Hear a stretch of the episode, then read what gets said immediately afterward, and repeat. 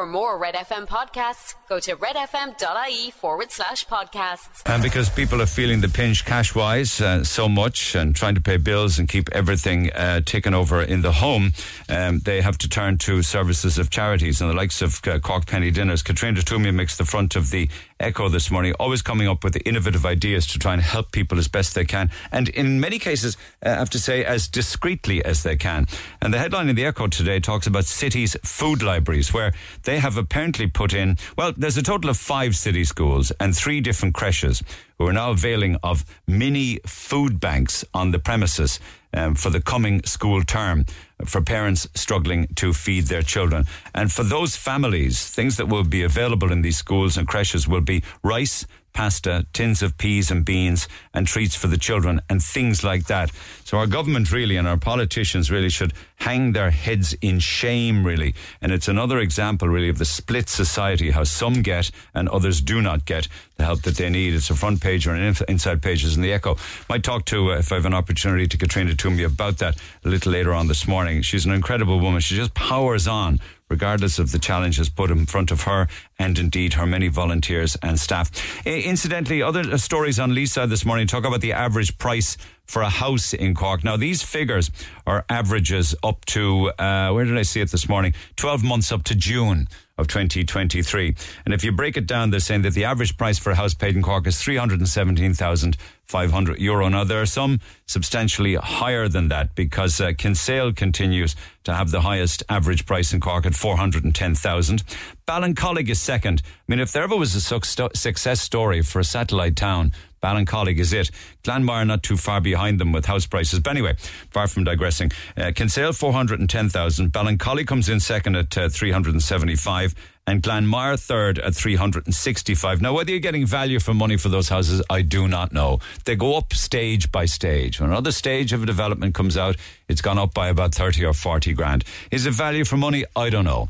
But at the same time, is it ever a bad time uh, to get on the property ladder? Or indeed, should people wait? Because uh, while house prices are booming outside of Dublin, they are dropping in Dublin. So I'm wondering whether that might actually happen across the country, where there is kind of like um, a saturation point where it won't go any higher and start to drop. So there's some of the figures. After, after Glanmire, then on the south side, of the city. You have uh, the south side and Carrigaline tied in fourth place with an average house price, about 10 grand cheaper on the south side than in Glanmire. Hello. At 355,000 uh, euro.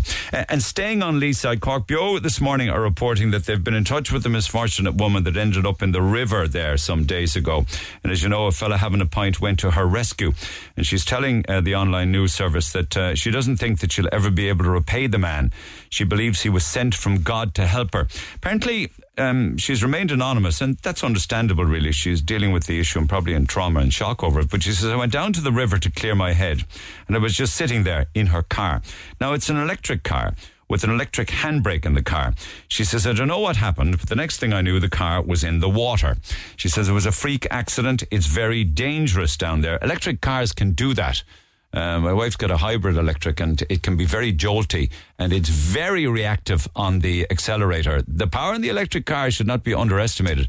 So even the tap of an accelerator, and before you know it, you're you're in big trouble. But she says she was gobsmacked because people uh, were recording the incident on their smartphones. And she says, what really pees me off more than anything is I could have been dead and people were just standing there filming. And she's right to say that. And she got nasty injuries, I have to tell you. Uh, she got two black eyes, a broken nose. She thinks that one of her hands is broken, but is still waiting on x rays. Went to hospital and all that, but thank God she's safe. But she wants to personally thank the man because if it wasn't for him, I wouldn't be here today. Um, she says people will say that he deserves a drink. He's the salt of the earth for what he did. And she's looking for the mystery man. So if anybody can help in that regard, or maybe you're listening, the gentleman who went to the aid of the woman on the quays, uh, just not too far from, from Goldberg's, that kind of area there. Would you get in touch with us? Text 0868 104 106 and we'll pass on your details. Just want to say thank you. Yeah, just want to say thank you. Many of the papers this morning, of course, continued to talk about why An Garda Síochána went to ATM machines to block people from availing of, inverted commas, free cash. There was a ring of steel put around lots, and the guards have come out and says, well, the headlines are saying ring of steel, uh, Gardaí were on the money. Um, many are saying you, the banks are saying you can't keep the money, but we won't charge you any interest on it. Uh, but you will affect your credit rating if you don't pay it back. Um, but um, it's interesting because the Gardaí say that they had to respond because they got over 40 calls from the public to respond. Uh, to the run on money, um, and that they were forced to respond to the banking glitch that was allowing people to draw upwards of uh, between 500,000, 500, 500,000, losing the run of myself, 500 euro to 1,000 euro from an ATM. Um, and so some got upwards of, of 1,000 euro, uh, but they say that their presence was triggered by actual calls from the public. Now, Bank of Ireland has said to customers who exploited this IT glitch and withdrew the money that it has to be repaid. They won't charge any interest on it, but you got to give it back. Now, thousands of people took advantage of it, and there was a run on the ATMs, and that's why the Gardas were, the Gardaí were called to disperse disperse people from trying to get money out. It's not free money, of that you can be sure. The Examiner picks up on that, saying that if people were called in a moment of madness, they're talking to a fellow called Brendan Burgess in the Examiner from askaboutmoney.com. He says if people were caught up in a moment of madness, they need to go straight back in and lodge the money back into their accounts. Because if they don't, they're going to damage their credit rating. Now, I would suggest that some of them, at least some of them, have spent a fair old what, what of it. Because if you did something like that, you did it um, in a moment of madness or I don't know what kind of logic was going through somebody's head head but it would be the automatic reaction to something like that would be to spend it as fast as you can I suppose so we'll come back to that in, in a few minutes time because many of the papers still lead with it on their front pages they also talk of uh, Ryan Tubridy it's being suggested now that he will go back to the 9 to 10 a.m. slot in RTE uh, but he will be paid one paper is saying uh, less than 200,000 euro a year another is suggesting that the figure could be as low as uh, well when I say as low as you must remember that he was on north of 500 grand, but it could be anywhere between 150 and 200,000 per year. Uh, Pat Kenny's come out and said that Pat, that uh, Ryan Tubridy was 100% wronged, and RTE should put it right. Uh, I don't know if he stopped short of saying that RTE should apologise to him, but he, he just says that they must put it right. Uh, there's a lovely headline on this, even though it is a very serious story making the star today, and it's Tubridy or not Tubridy. Don't you like that? But they also published in the mail today the actual figures. The big problem here is that RTE were manipulating the books, short of cooking the books, and uh, publishing false, knowingly false salaries for Ryan Tubridy. In 2017, they published 491 and a half grand when he was actually paid nearly 511 grand. In 2018, they published 495 grand when he was actually uh, paid a whopping increase of that of nearly 545,000 grand, 5,000.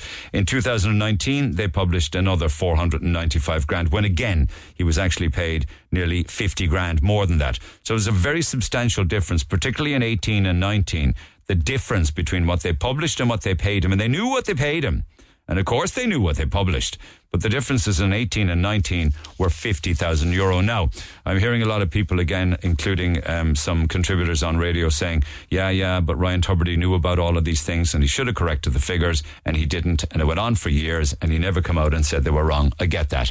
How and ever, he has apologized for it and one wonders whether an apology is enough. What will happen with regards to uh, Brian Warfield in the Wolf Tones and Joe Duffy if well, the, the front man, he says he's going to make a formal complaint to RT over his treatment on Liveline this week because of the song Celtic Symphony Ooh Ah Up the Ra. So what will happen if there is a uh, a public and a formal complaint. Um, the Radio 1 host was blasting the 77 year old Wolf Tone frontman uh, for singing brutal, awful music, glorifying violence just to make money. Uh, and uh, Brian Warfield says that he was ambushed on the uh, on the show. Joe Duffy gets paid th- 350 grand by RTE. I wouldn't make a third of that. What happened to me on Tuesday on Liveline was outrageous. I'll be making a formal, formal complaint from the outset. Joe Duffy was abusive and condescending. He thrashed the Wolf Tones, called us rubbish, guff, every name going. What happened to me was unbelievable. One thing about the Wolf Tones is anywhere they play, they play to sellout crowds. You got to wonder why that is. And then we talk an awful lot about customer service, don't we? God only knows whether it's the banks or whether it's insurance companies or whether it's anything at all. And Ryanair are always not too far from criticism.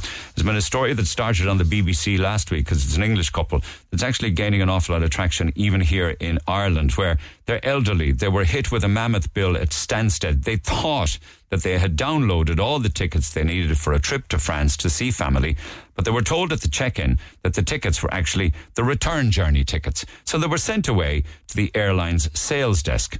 They went there and they're told, yeah, we will print the um, the away tickets for you, but you have the returns one, the return ones. We'll print your boarding passes to fly out, but we're going to charge you £55 to print each of them. Now, the idea of even charging to print the customer for a piece of paper is nonsensical to me.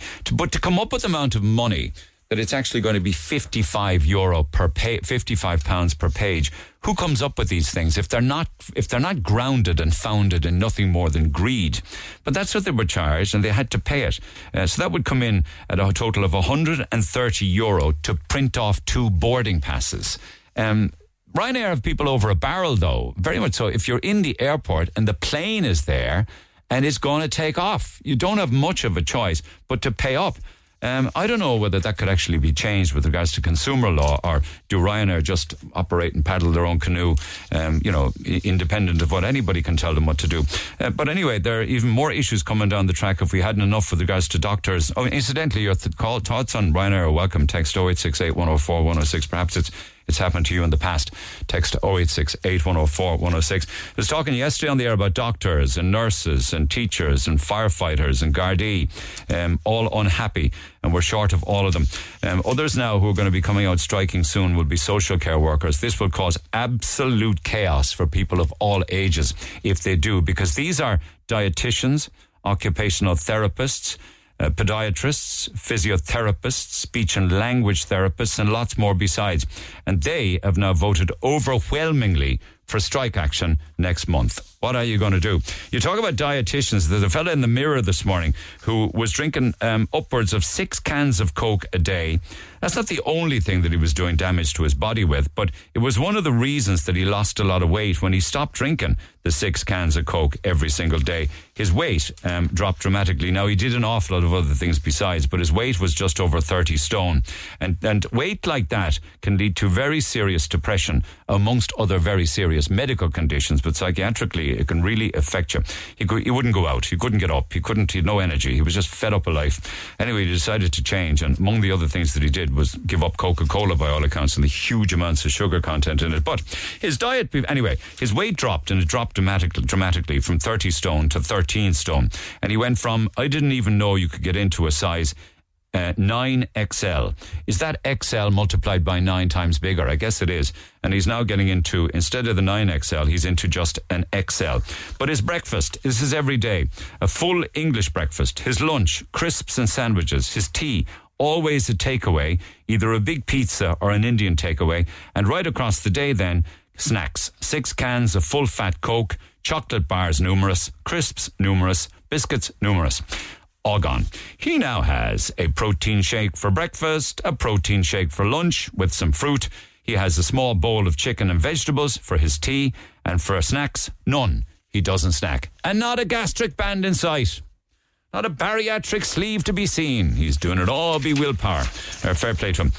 Uh, other papers this morning are talking about changes in the workplace. I like this kind of a story. It's starting in Japan. I wonder will we catch on here where you can go for a kip at work except that you sleep standing up. Apparently, sleeping standing up helps to improve performance, reduces stress, and helps to grow memory. Um, I, guess you can't do any that thing if you're lying flat. But anyway, they've come up with a new machine apparently, or some kind of a contraption where the whole body is supported by pads um, at four points: your feet, your chins, your bum, uh, and your head and your arms. Uh, and you literally stand into it, and it kind of wraps itself around you, and you go for a twenty-minute kip and you feel midaza when you come out of it. A light doze in the workplace. There's another story making the papers today about Google workers who apparently apparently get free lunch in Google. Wouldn't you love it, a place where you get free lunch every day? How many companies are doing that now? I say they're all the international companies, and the big tech ones, are they? But apparently some of the staff in Google are taking advantage of it and they're bringing their pals in for the free lunches. So Google now have, to come, have come out and they've said that you can only bring guests in for the canteen free food twice a month because too many people are taking advantage of it. Does anybody know anything about the Lady of the Lough? I would love to know her story. Her name is Brenda King. She passed away unexpectedly at CUH in December, and they put up a lovely tribute to her at the Lough, uh, where apparently she, for many, many years, would feed all the birds there, and everybody loved seeing her. The sheer joy that she found from the simplicity of feeding the birds of the Lough was something that always struck me um, as I grew up, said one person who left a tribute on RIP.ie. We are all missing her nowadays. Another person said that she would always point out the different birds and she knew them all. Uh, she all knew the ones that needed attention and she knew the ones that were sick. She was a true Cork legend, apparently, Brenda King, the Lady of the Lough. And there's a beautiful artistic tribute um, from the artist Sarah Murphy uh, out of the lock to be seen there. I'm not sure what it's on top of. I don't. It's on the side of. It's on the side of a, a big kind of box structure. I wonder is that it may be a feeding platform. But anyway, anybody can tell us some more about Brenda King, the Lady of the Lough. I thought that John O'Donovan uh, might well know her because that's his parish. So if anybody knows, do get in touch. Pick up the phone on 0818 104 106 or text 0868 104 106. Back after the break. I want to go to Peter O'Riordan in Hawaii next. Talk to Neil Prendeville now. 0818 104 106. Cork's Red FM. 10 days now since the fires broke out on the island of Maui down in Hawaii, and it just goes from bad to worse. The death toll from the disaster now at 110. A painstaking search operation still undergoing, and much of the damaged sites down there have not even been searched, which means that there are probably many, many more people who have perished. Now, uh, amongst the people living on the island, although he wasn't there at the time and got a very, very, very hysterical call um, from, I'm talking about Peter O'Riordan, who we would know originally in Ireland from uh, the television television show Xposé. Uh, uh, he was in Chicago at the time, um, and uh, back on uh, Maui, Stephanie rings him hysterically screaming, It's gone, it's all gone, we're leaving, we're out of here. I have the kids, so at least they're safe. He joins me by phone. Um, Peter, good morning. By WhatsApp, I think, um, although I don't seem to have. Uh, WhatsApp at the moment. I'll tell you what I'll do. As soon as I can make that connection, I will come back to it. But I know that there has been quite an amount of uh, criticism, and I'll talk to about that in a second with regards to the uh, response and the emergency responses uh, to what happened after the Maui wildfires. And the papers this morning and even online are talking about things that could have been done, done better and done faster. Let me see if I can make that link by WhatsApp now uh, to Hawaii. Peter, good morning. Um, good morning, Neil, and aloha. You know, before um, we go any further, I would just like to extend um, my deepest gratitude to the people of Cork and the people of Ireland for the love and support that they've shown to this island nation here. Um, and just bear with me, it is late in the evening. The days are very long, um, and at this point, I'm absolutely depleted mentally, physically, and emotionally. Um, but I just want to thank you guys for for reaching out. Okay, fair play to you. It's good to hear that. Thank God. However, uh, it seems to have been t- it seems to have been handled appallingly badly.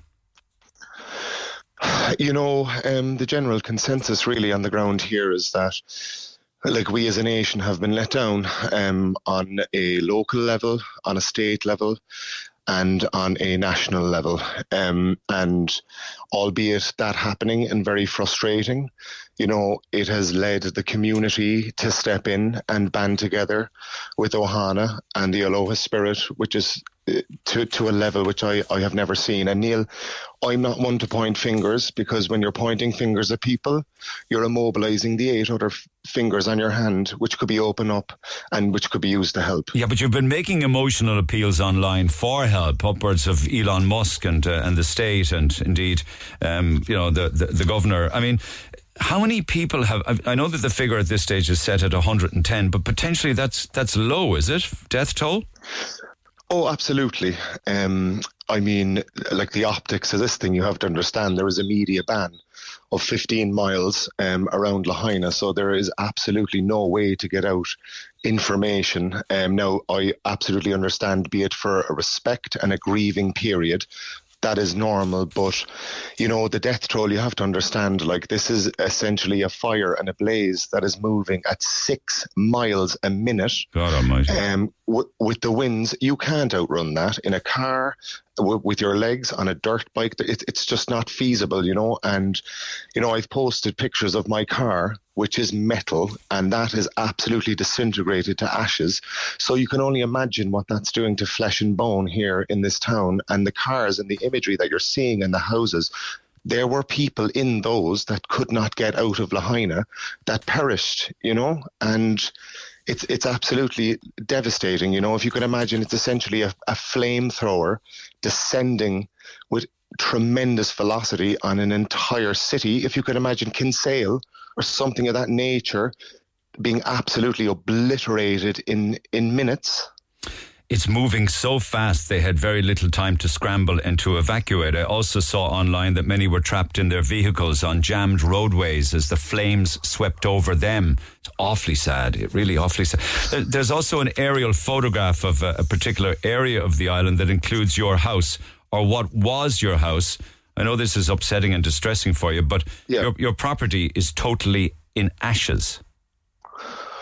Oh, it's it, it's I, I don't have the words to describe it. You know, it's it's surreal being there. You know, and I don't know whether that's a good thing or a bad thing. Me going in there, eh, you know, and helping is one thing, but trying to find closure and looking at spots and things that we frequented and we love. It's it's ashes. It's as if somebody literally dropped a bomb. It's like Chernobyl. There's nothing like. There's absolutely nothing. It's devastating. Like I just can't articulate in words like what we're all going through and what we've seen. You know, it's it's unimaginable.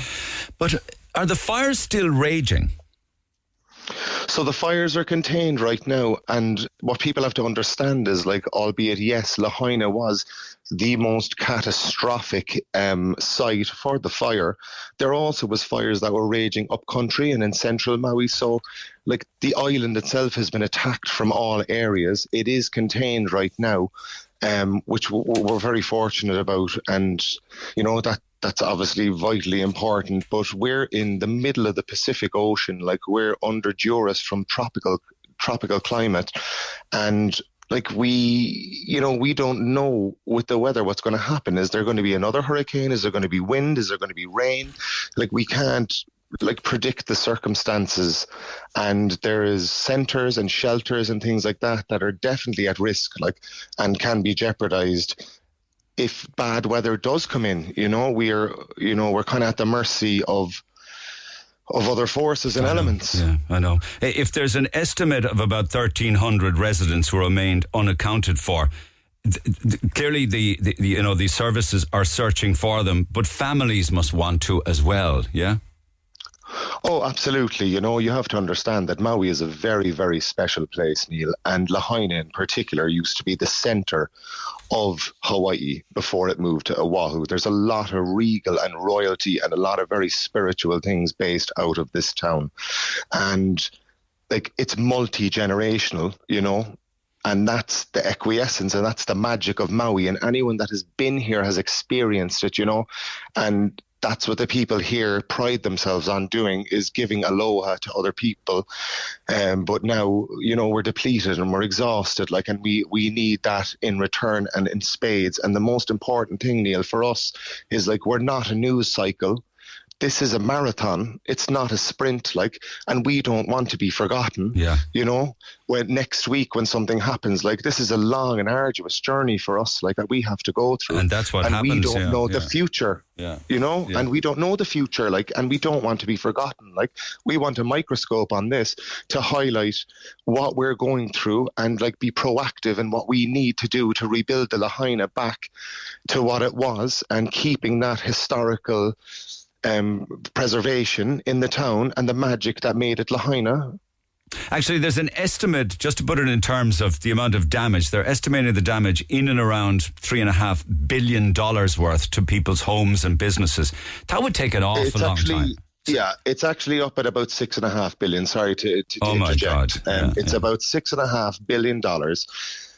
Um, and like with respect to deaths, you know what I mean? The things we've seen, like, and the things everybody has seen, like, I'm not going to talk about it, like, out of the respect for people because we're all going through it, you know. But if you have identified a hundred bodies, okay, and I'm explaining to you the ferocity of the flame and what it moved with, okay, the reason that you can't identify any more bodies is sadly because they are ash. Everyone has been cremated, like, and that's the reality. And you have to understand, like, as a father of two, the pre- uh, predominant, predominantly, and I can't verify this, but what I do know is the schools were off because of the hurricane, and children were at home with their grandparents and with their parents and by themselves. And I have multiple stories of people that were in their house asleep with no warning and literally got out within minutes of the blaze, taking everything. When you say no warning, there was criticism about the fact that sirens weren't used. Is that right?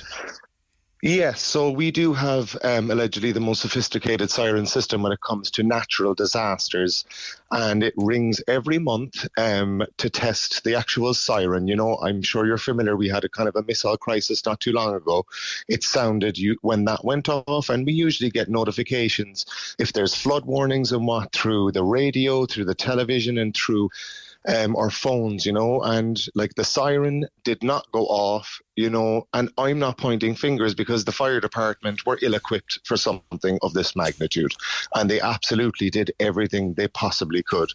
But like, we we have a system for emergencies which didn't go off so there are definitely questions like that need to be answered and i don't know if that's the time right now for anger what we need is compassion you know and we need to move forward because this could spiral into something terrible, like and like that is not what people. Oh, I, want understand. I understand. You know? I, I know, but if if I could just dwell on it for another couple of seconds, because um, it was the middle of the night, people are asleep. They wouldn't hear a text alert that they might get. They said they didn't put off the sirens because they were afraid if they did, people would run to the mountains and run into the fire. I believe. Any thoughts on that?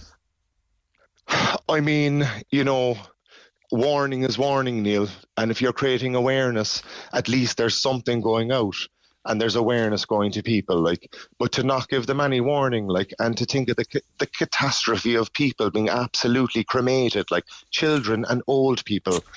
Like, you know, send out the alarm, like, regardless. Like, what are we doing it for? Why do we have this if we're not going to utilize it? I know, I know. But when you look at what was your, your beautiful home, you must constantly be dwelling on the thought that your children could have been in that.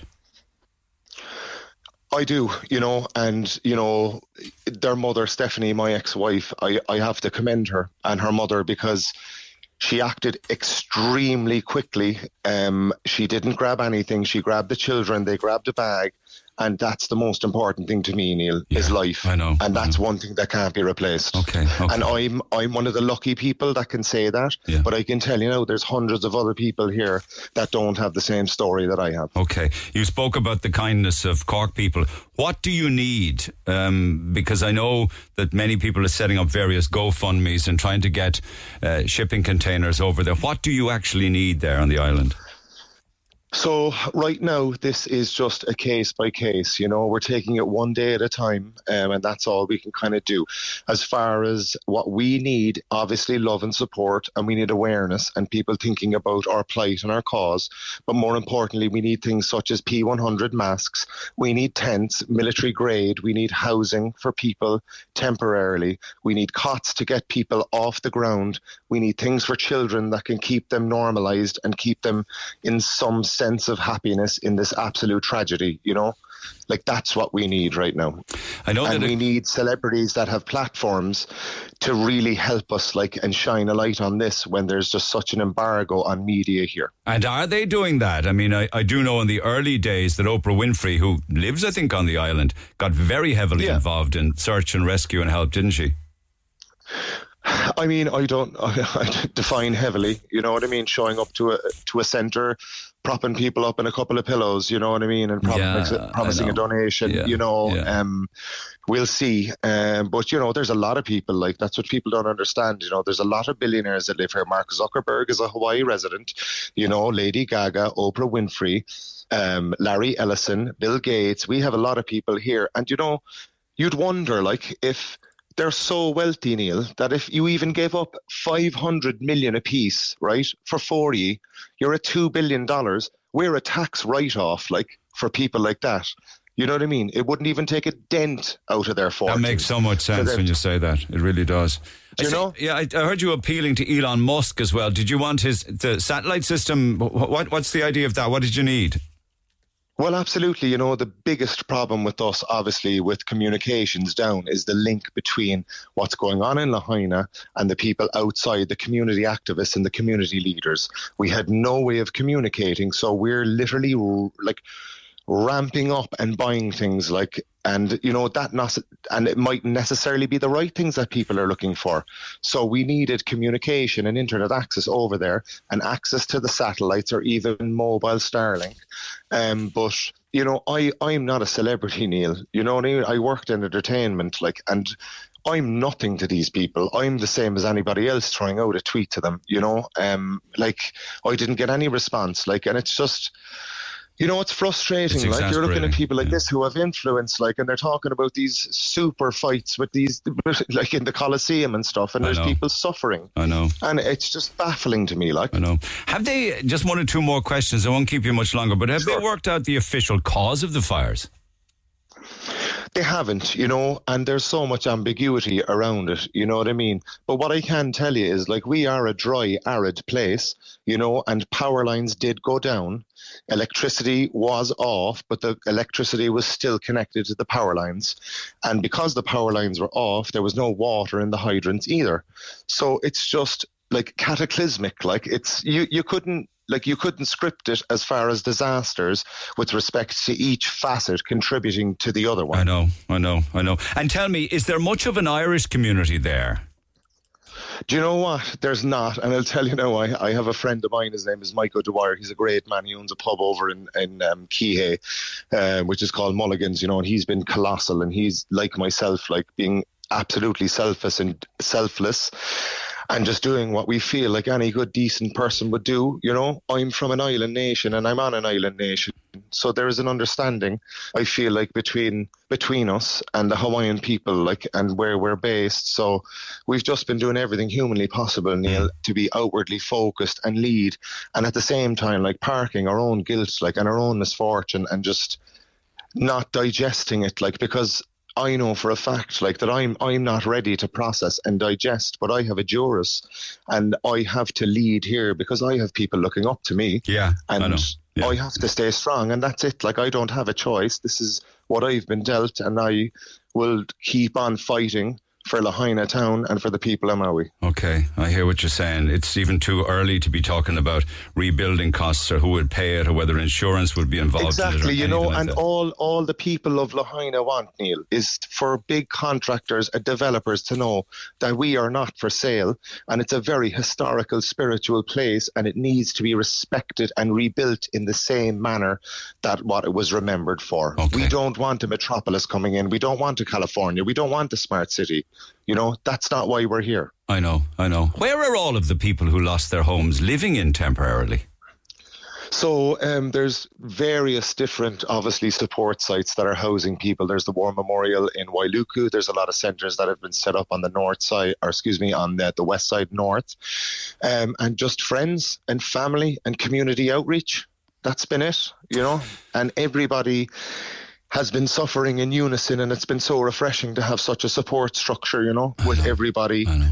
You just give a look, and you don't have to say anything. You know, people know. I know, I know. In the eyes of tragedy, people give of their best. There is a GoFundMe set up, isn't there? Um, uh, it's called Father and Two Sons Who Lost Everything in Maui Fires. Is that connected to your good self? It is indeed, yeah, I know, but I would obviously like to go out there and, and, and you know, I do have a GoFundMe which was set up by my aunt, and I really appreciate it. But again, I have a company and I have a, a jurist to people here, over 40 people. I also have a GoFundMe set up for my employees, like that were displaced from this, which I would put above my own. It's it's Sea Maui Catamaran Fire Recovery. If you can donate to either of them, every little helps.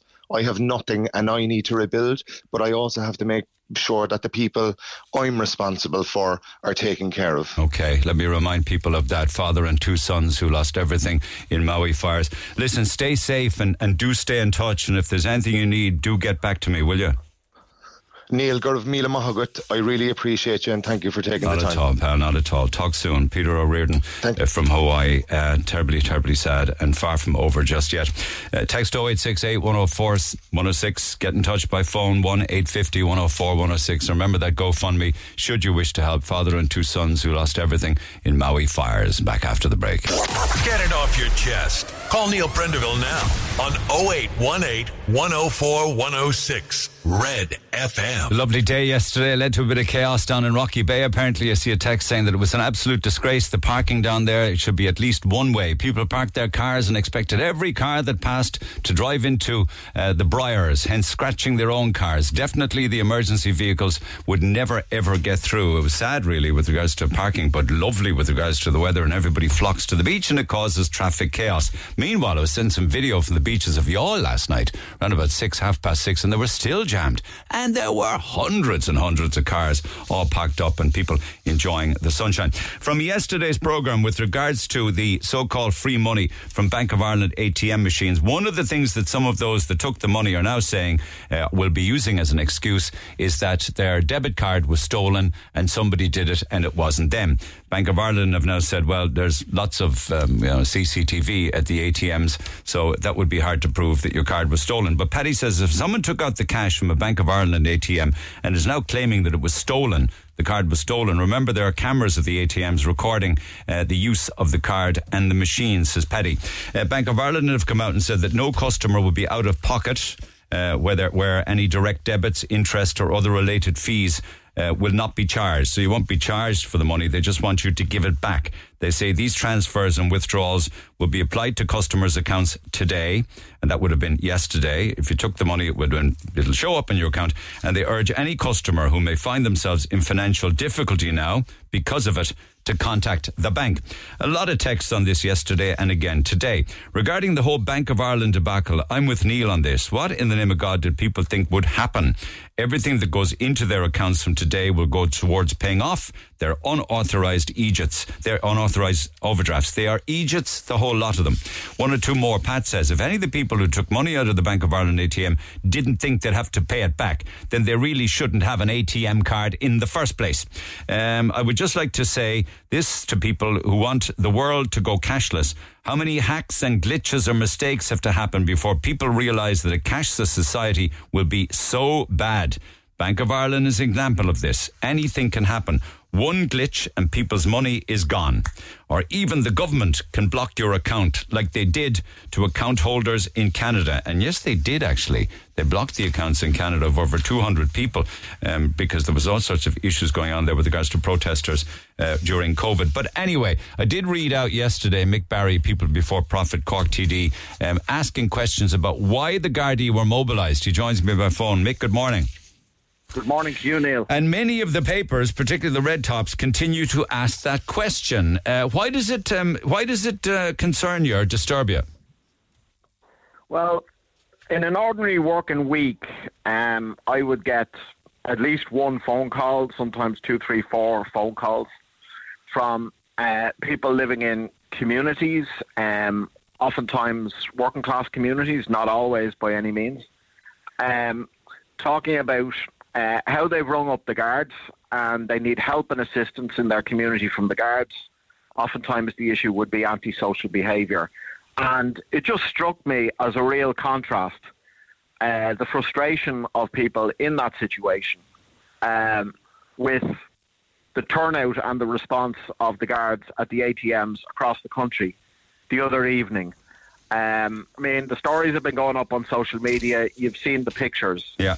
I think we're being told now that in more than 40 locations, uh, guards arrived on the scene. Uh, I think that one of the things that's being said is the guards were monitoring the situation in case it got out of hand, which.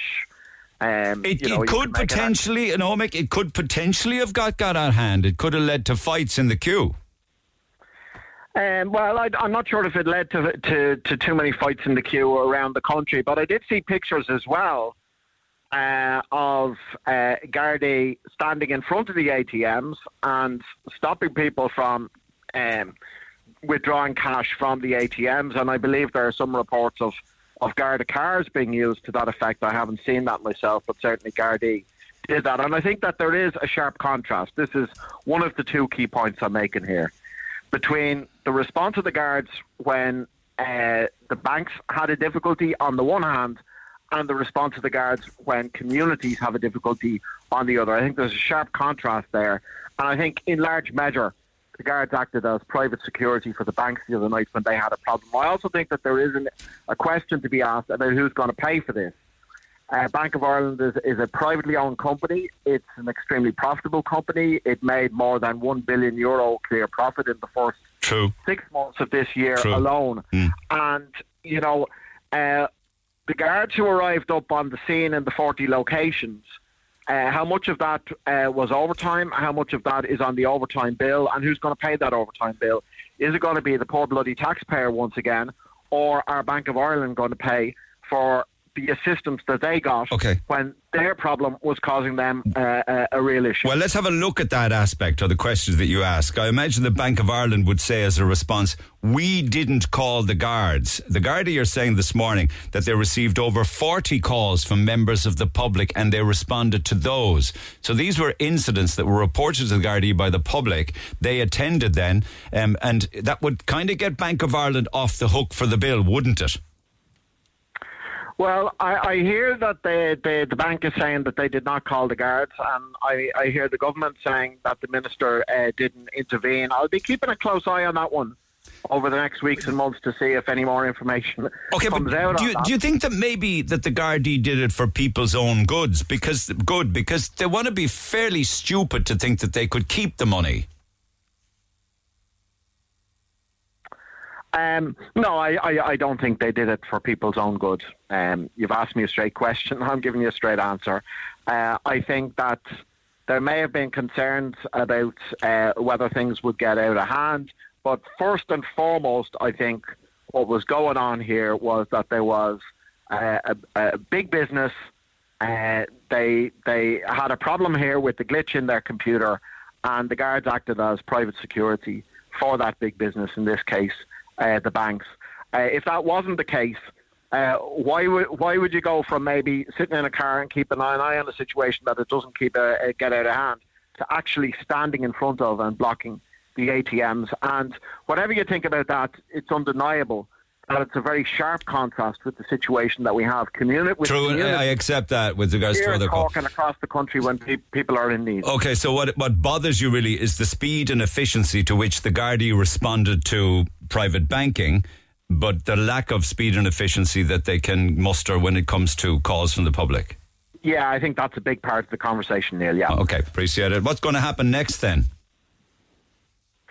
I, th- I, I, I think that um, um, this one is going to run a little bit. Uh, unfortunately, uh, we, we the, the the Dáil is shut. The Dáil is still on its long summer holidays, uh, and there isn't the opportunity uh, to go in and question the minister uh, about this. But I, I think this is through shows like yourself and the media. This one is is going to play out for a few days yet. There's a lot of questions being asked and a lot of questions. And if the Dáil was sitting answer. today, would you be asking the question: Where did this? Uh, where did all of these uh, Gardaí come from, and how come they actually responded with regards to looking after a bank's money when they can't make responses like that to the public in need? Is it?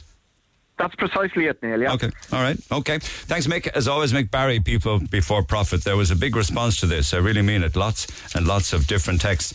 Let me give you another couple of them, if you don't mind. And people are also um, talking about other topics that we've been dealing with yesterday, and I will come back to them. Um, the recent Bank of Ireland glitch has made some people think twice about their money safety, with many expressing their fears of a cashless society. We were asking the question uh, as to whether or not, uh, and one person texted, how many hacks or glitches will it take before people realise that a cashless society would be a bad idea? The responses to those included physical cash in hand will always be king. Absolutely agree. Cash equals freedom and, and choice, and we need to keep hold of cash. Uh, another person says cash is king. Imagine how they can just switch off the buttons when the next pandemic might hit.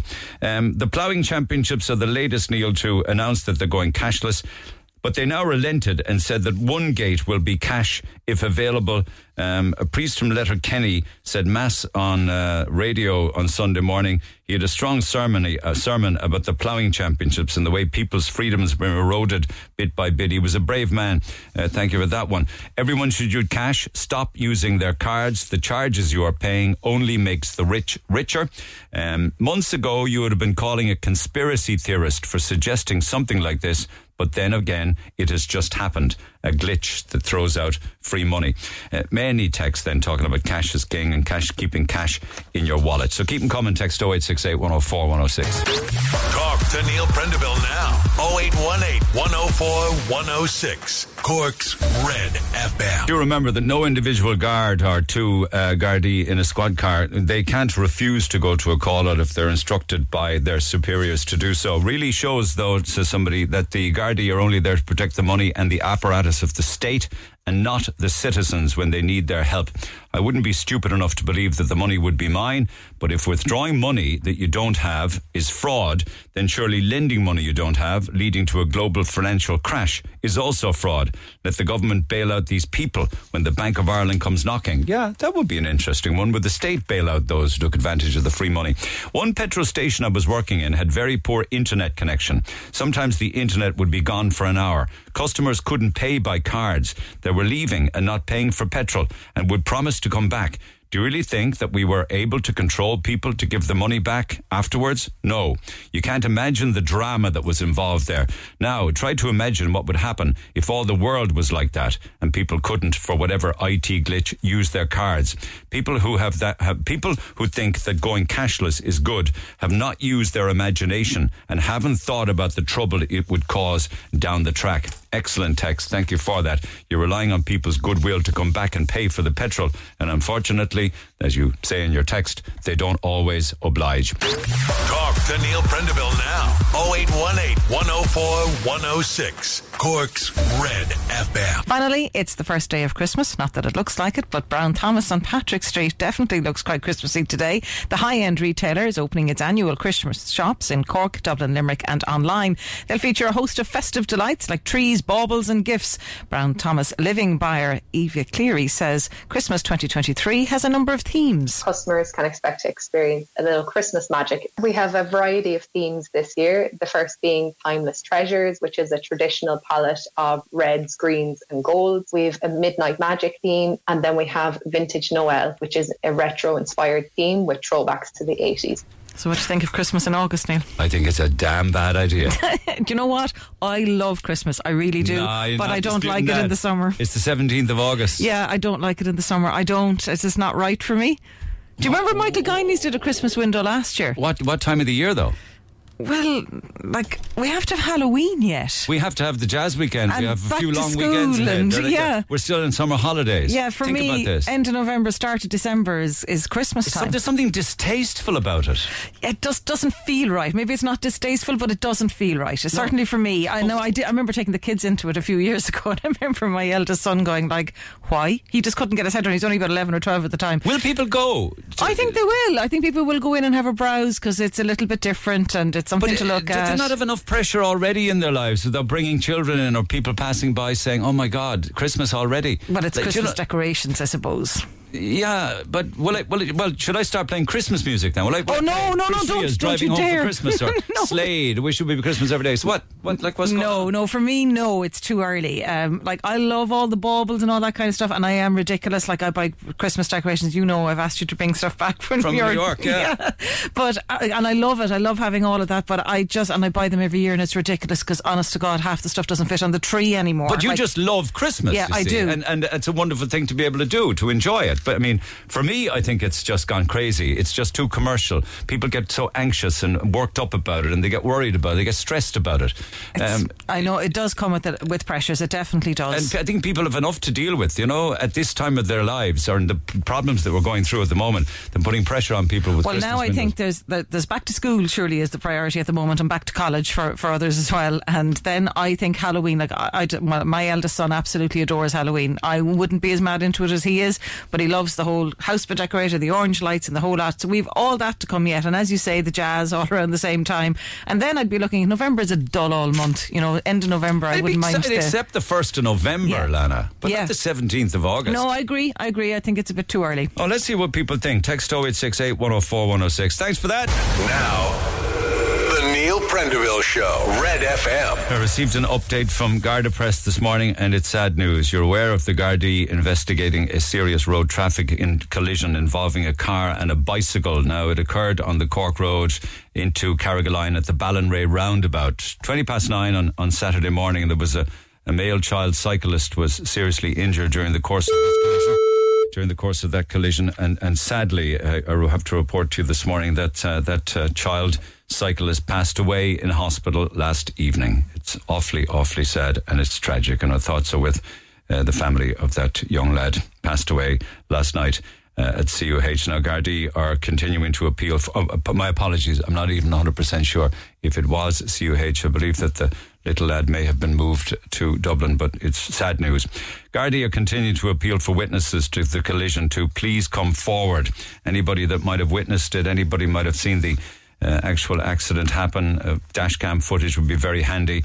Anybody travelling on the Cork Road near Carrigaline at around that time, say between nine and half past nine on Saturday morning, think about it. You may have been there. Uh, you may have seen something. Um, Gardaí are asking people to get in touch with Togher Garda Station um, on 494 7120 or the Garda Confidential line on 1 800 666 111. Sadly, that young child cyclist passed away last evening, and our thoughts are with the family. Um, yes, he, he had been transferred, sadly, to uh, Crumlin Children's Hospital.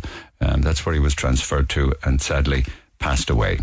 Text 0868 104 106 on the on the bank issue. Can you please warn, in particular, elderly people, the mobile numbers below have been texting me in the first text that they will text shortly um, regarding my own Bank of Ireland debit card. I hope that makes sense.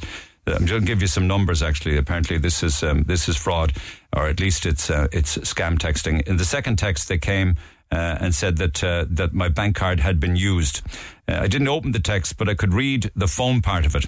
Then, after getting these texts allegedly coming from Bank of Ireland, I started getting calls from a Dublin number, an automated recording saying it was Bank of Ireland. As soon as I got the call, I hung up. It rang five more times. I then blocked the number. It's only a matter of time before someone elderly or somebody else gets caught and believes it to be true. I don't even bank with Bank of Ireland, but an 01483 number kept ringing me and an 086 800 number kept ringing me. And then I started getting the texts. Um, be very careful about those um, because you might be caught on the hop and you might react and you might panic and you might respond to them. Um, you'll also find that you probably are also getting automated calls from other companies. I know Amazon are people purported to be calling from Amazon, others from Google, others from courier companies and things like that. So, um, Bank of Ireland debit card is the latest one. Why is it the latest one that's been ratcheted up in the last couple of days? Uh, because of, I'd imagine, the ATM glitch. Um, are you joking, Neil? The Gardaí were sent to protect the banks as usual. And if you believe anything else, you're a bigger fool than I thought you were. Now, I, I'm not a fool in this regard. I mean, you got to know how that works. Like, if there are Gardaí at a Garda division or a Garda station, um, and they are told and they are told to report to a particular location or to an incident, they go. The Gardaí can't pick and choose um, or use their own moral judgment in calls like this and say, no, actually, you know something? I'm not going to go there. That's the bank's problem. Uh, we're not going to respond to it. They are instructed to follow the orders that they get. There's nothing stupid about feeling like that way. And that's the way I do feel. So I'm, I do not regard myself as a fool in that regard. Uh, you just asked why people took the free money, and you followed that with a moment of madness. I'd be more inclined to say that for the majority of people, it was like a moment of desperation. Some would have seen it as a chance to feed their kids, heat the house, pay the rent. Let's not forget that these people are the same people that bailed out the banks or more on one occasion. So I get that. Take the money now, deal with the paying it back down the road. Fair point. Fair point. I take that on board. I suppose I was making the point really more of, you know, why did they think that they could keep it? I mean, did people actually take the money thinking that it was free? Do you know what I mean? The guards were at the ATMs because of the clowns thinking they could get free money out of it. if there was a fight or a rush to get to the top of the queue, but people would be asking then, where were the guards? Guards being like private security doesn't make sense as Bank of Ireland would have records of all the withdrawals so they could re- just trace the withdrawals. Over 40 calls were logged to guards about the issue. If people didn't act like clowns in the first place trying to get so called free money, guards would not have been called out. And two more. If a fight had broken out at the ATMs instead of people trying to retrieve money from the bank, I bet you you wouldn't have seen any guards, says Mike and Mallow. And one final one. Why couldn't the bank turn off the ATMs? The reason, Neil, is because they were hacked. Last week, the Gardaí arrested a number of people here as part of a West African gang. You are suggesting that it wasn't a glitch, then, is it? That it was a hacking. Fair enough. Text 0868 104 106. Pick up the phone on 0818 uh, 104 106. After the break, uh, more calls, texts, and comments. Call the Neil Prendeville Show now. 0818 104 106.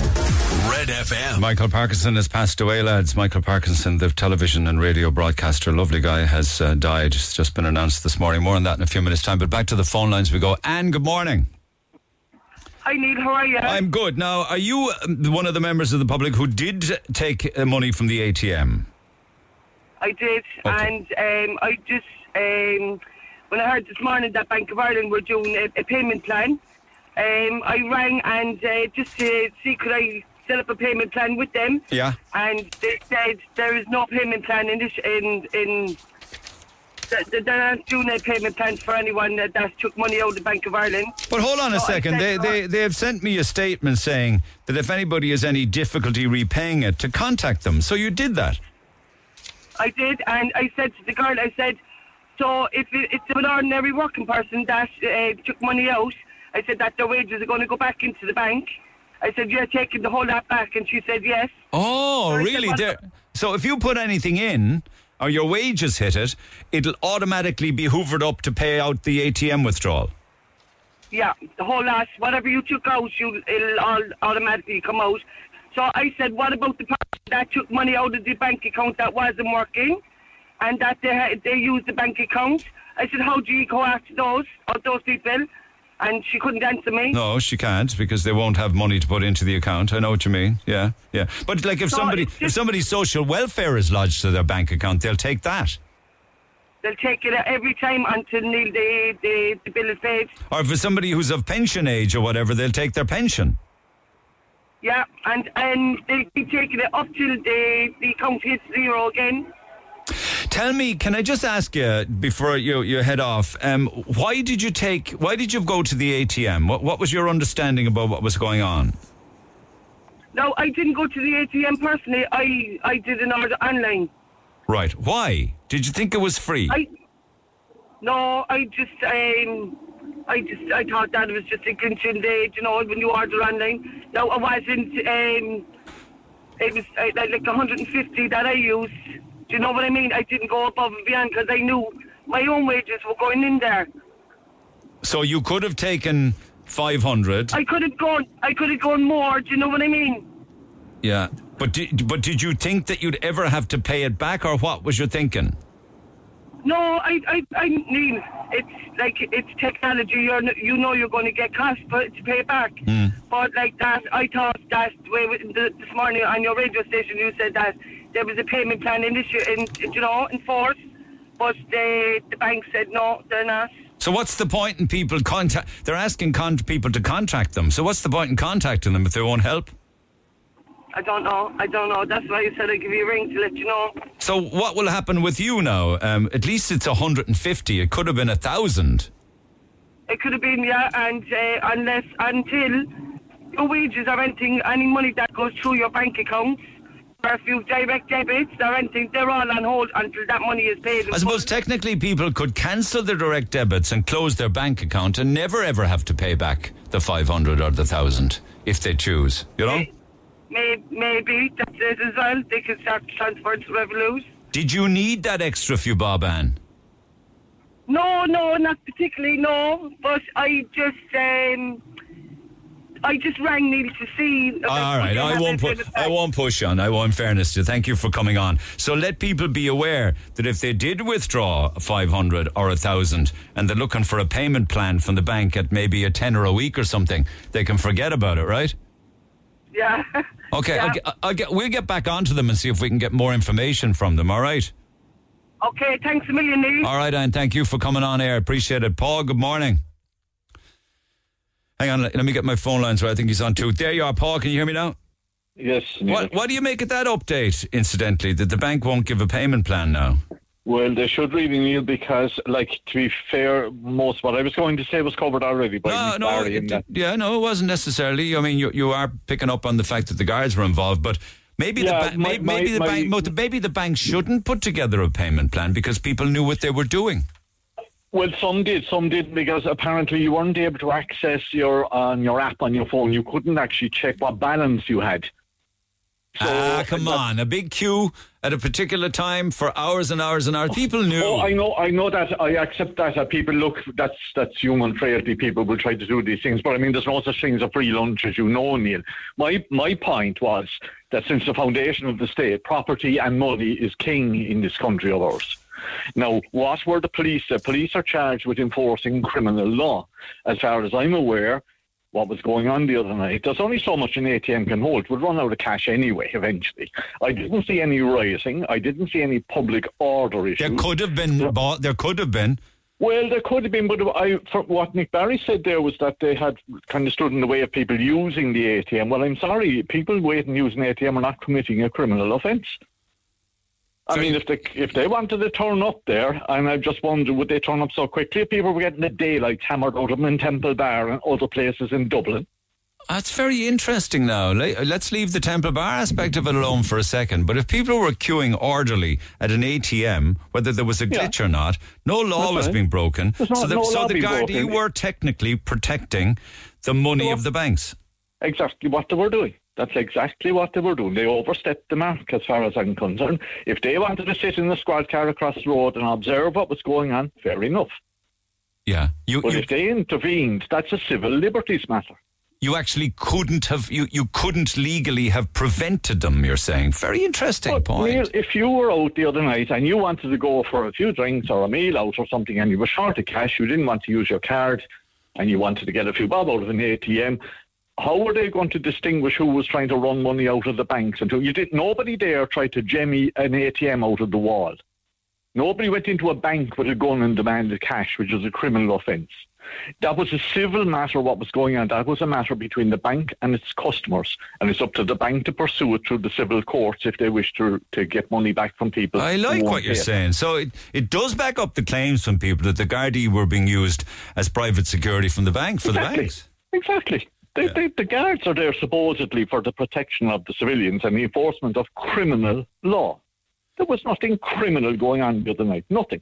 If the banks knew that there was this run on it, why couldn't they just? Why they- uh, yeah, go on. Why, why didn't they shut their system down? You mean to tell me that the bank's headquarters, I know where it is, it's down off the N11 in Cabinteely. They have a big centre down there which send out all their stuff, um, their, their paperwork and things like that at night. Let's be honest about it. Bank of Ireland has not got a good track record in the last number of years. They've been fined heavily by the central bank for having all these glitches and people not able to get access to their cash and their wages not being able to be put in.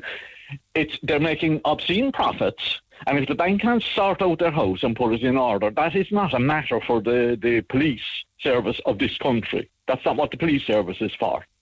Yes, um, hard for me to push back against what you're saying because it makes so much sense. However, apparently a lot of the, well, apparently they claim that over 40 different calls were made to different Garda barracks around the country, and it was on Yeah, that but why, why were these busybodies phoning the police? For what? Was were the people rioting on the on the street outside No, an ATM? Were no. people tearing the heads off each other? No, They weren't. no, no. Very good, very So good. what are you calling the cops for? Very good.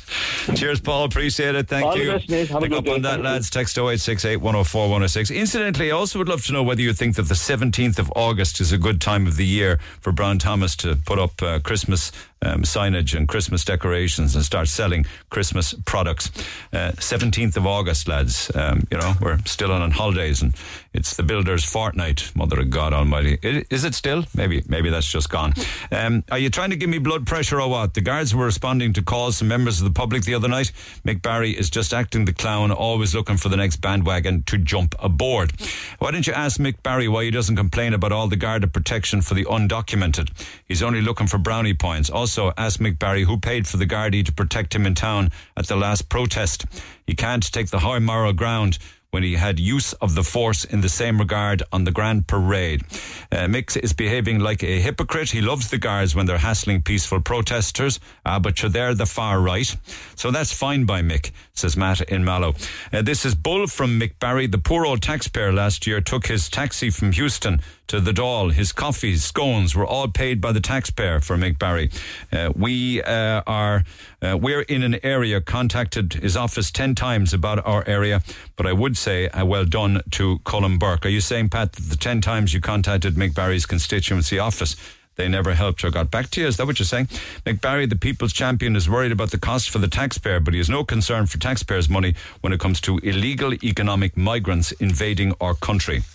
And one more uh, on cash. Just want to share something nice. I was in Lidl Ballyvolane last night. And when I got to the till to pay by Revolut, my phone froze and then it died before I could pay. I had no cash. A lovely lady in the queue paid for my things.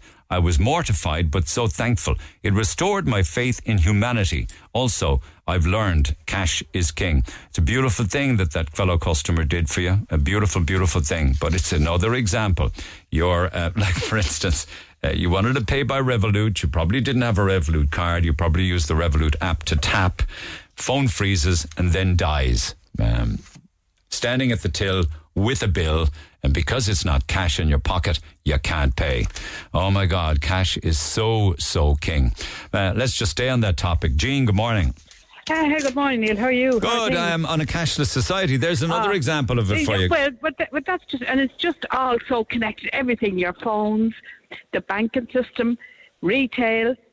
Um, there was an elderly couple uh, were coming, were uh, flying out.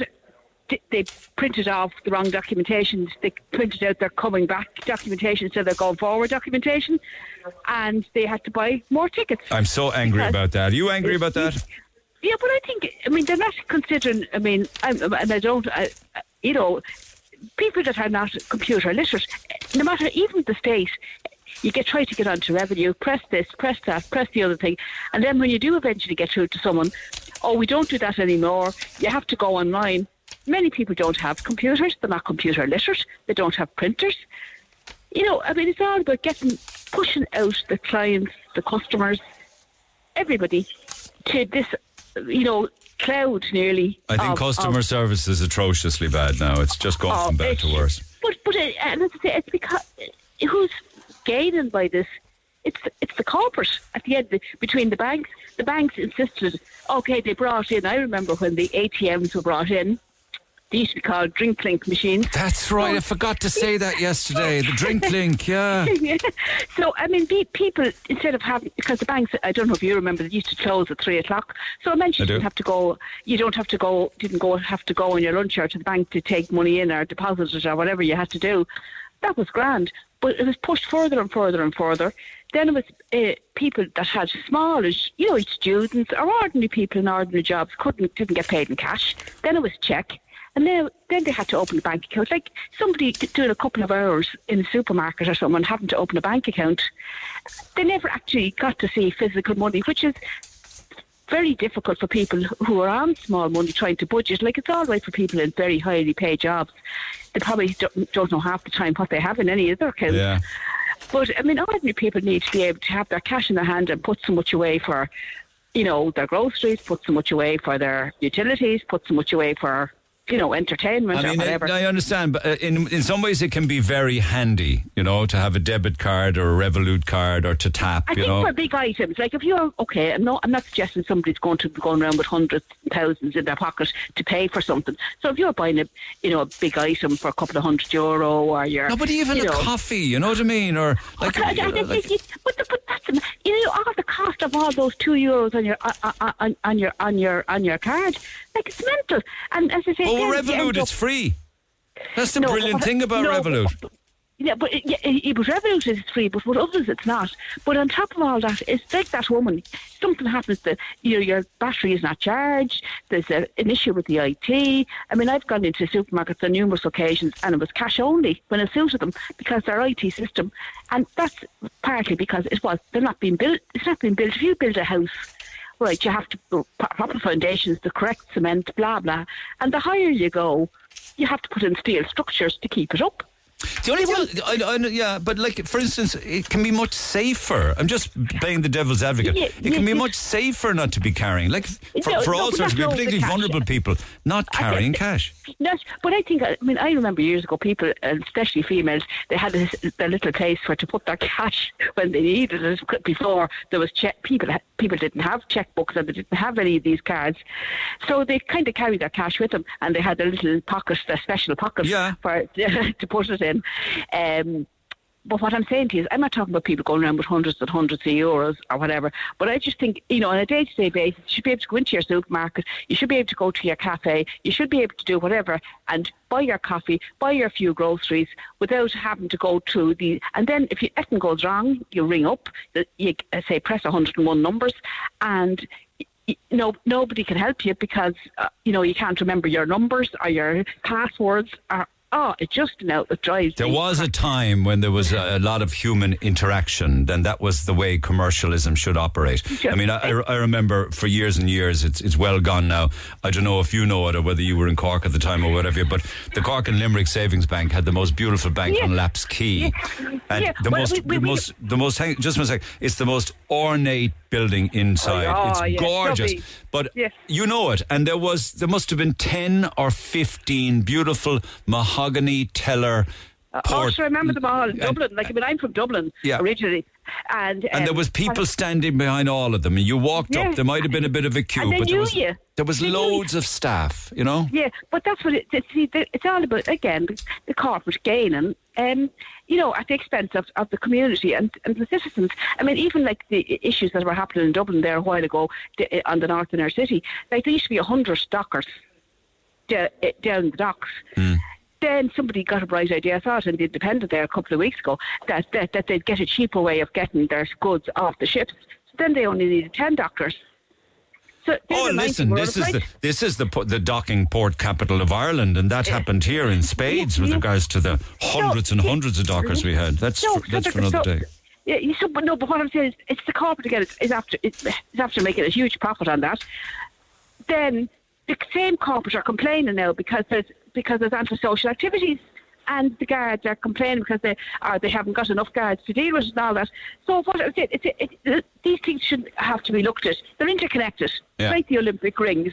If you do one thing, it's the impact on the other rings, and that it, they they do they do know it, but they don't want to deal with it until it's too late. The Yeah. fire brigade, the fire brigade's reaction to everything. We, we don't we don't prevent the fire. We wait till the fire starts and it spreads everywhere, and then we we'll, we'll try we'll try and put it out. It's too late, I think. It's too late. It's too late. Um, uh, another example for this, of course, we could be here all morning, and you mentioned it in your text, is self-service checkouts. Um, Yeah, for, yeah. So- for so- some, yeah, but- they're- for some, like and including me, I find them very, very handy. Very handy. But there should be But options.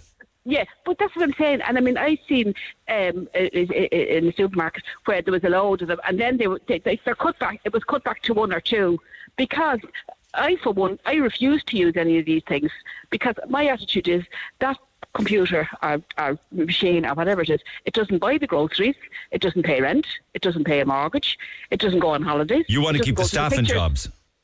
Exactly, because it, by keeping the staff in jobs, that means the, there's money in the economy, and that that goes on other things. That once that money goes, once you have all this automation, so eventually you have no staff. So then, True, true. Who, who's going to, who's going to borrow the money? Who's going to be buying the messages? So they're True, not, true. Are, they're, they're not going to be have enough money to buy all these things because they, they, they have they, they're not earning any money or Okay, earning so okay. little. Okay. Do you have a debit card? No.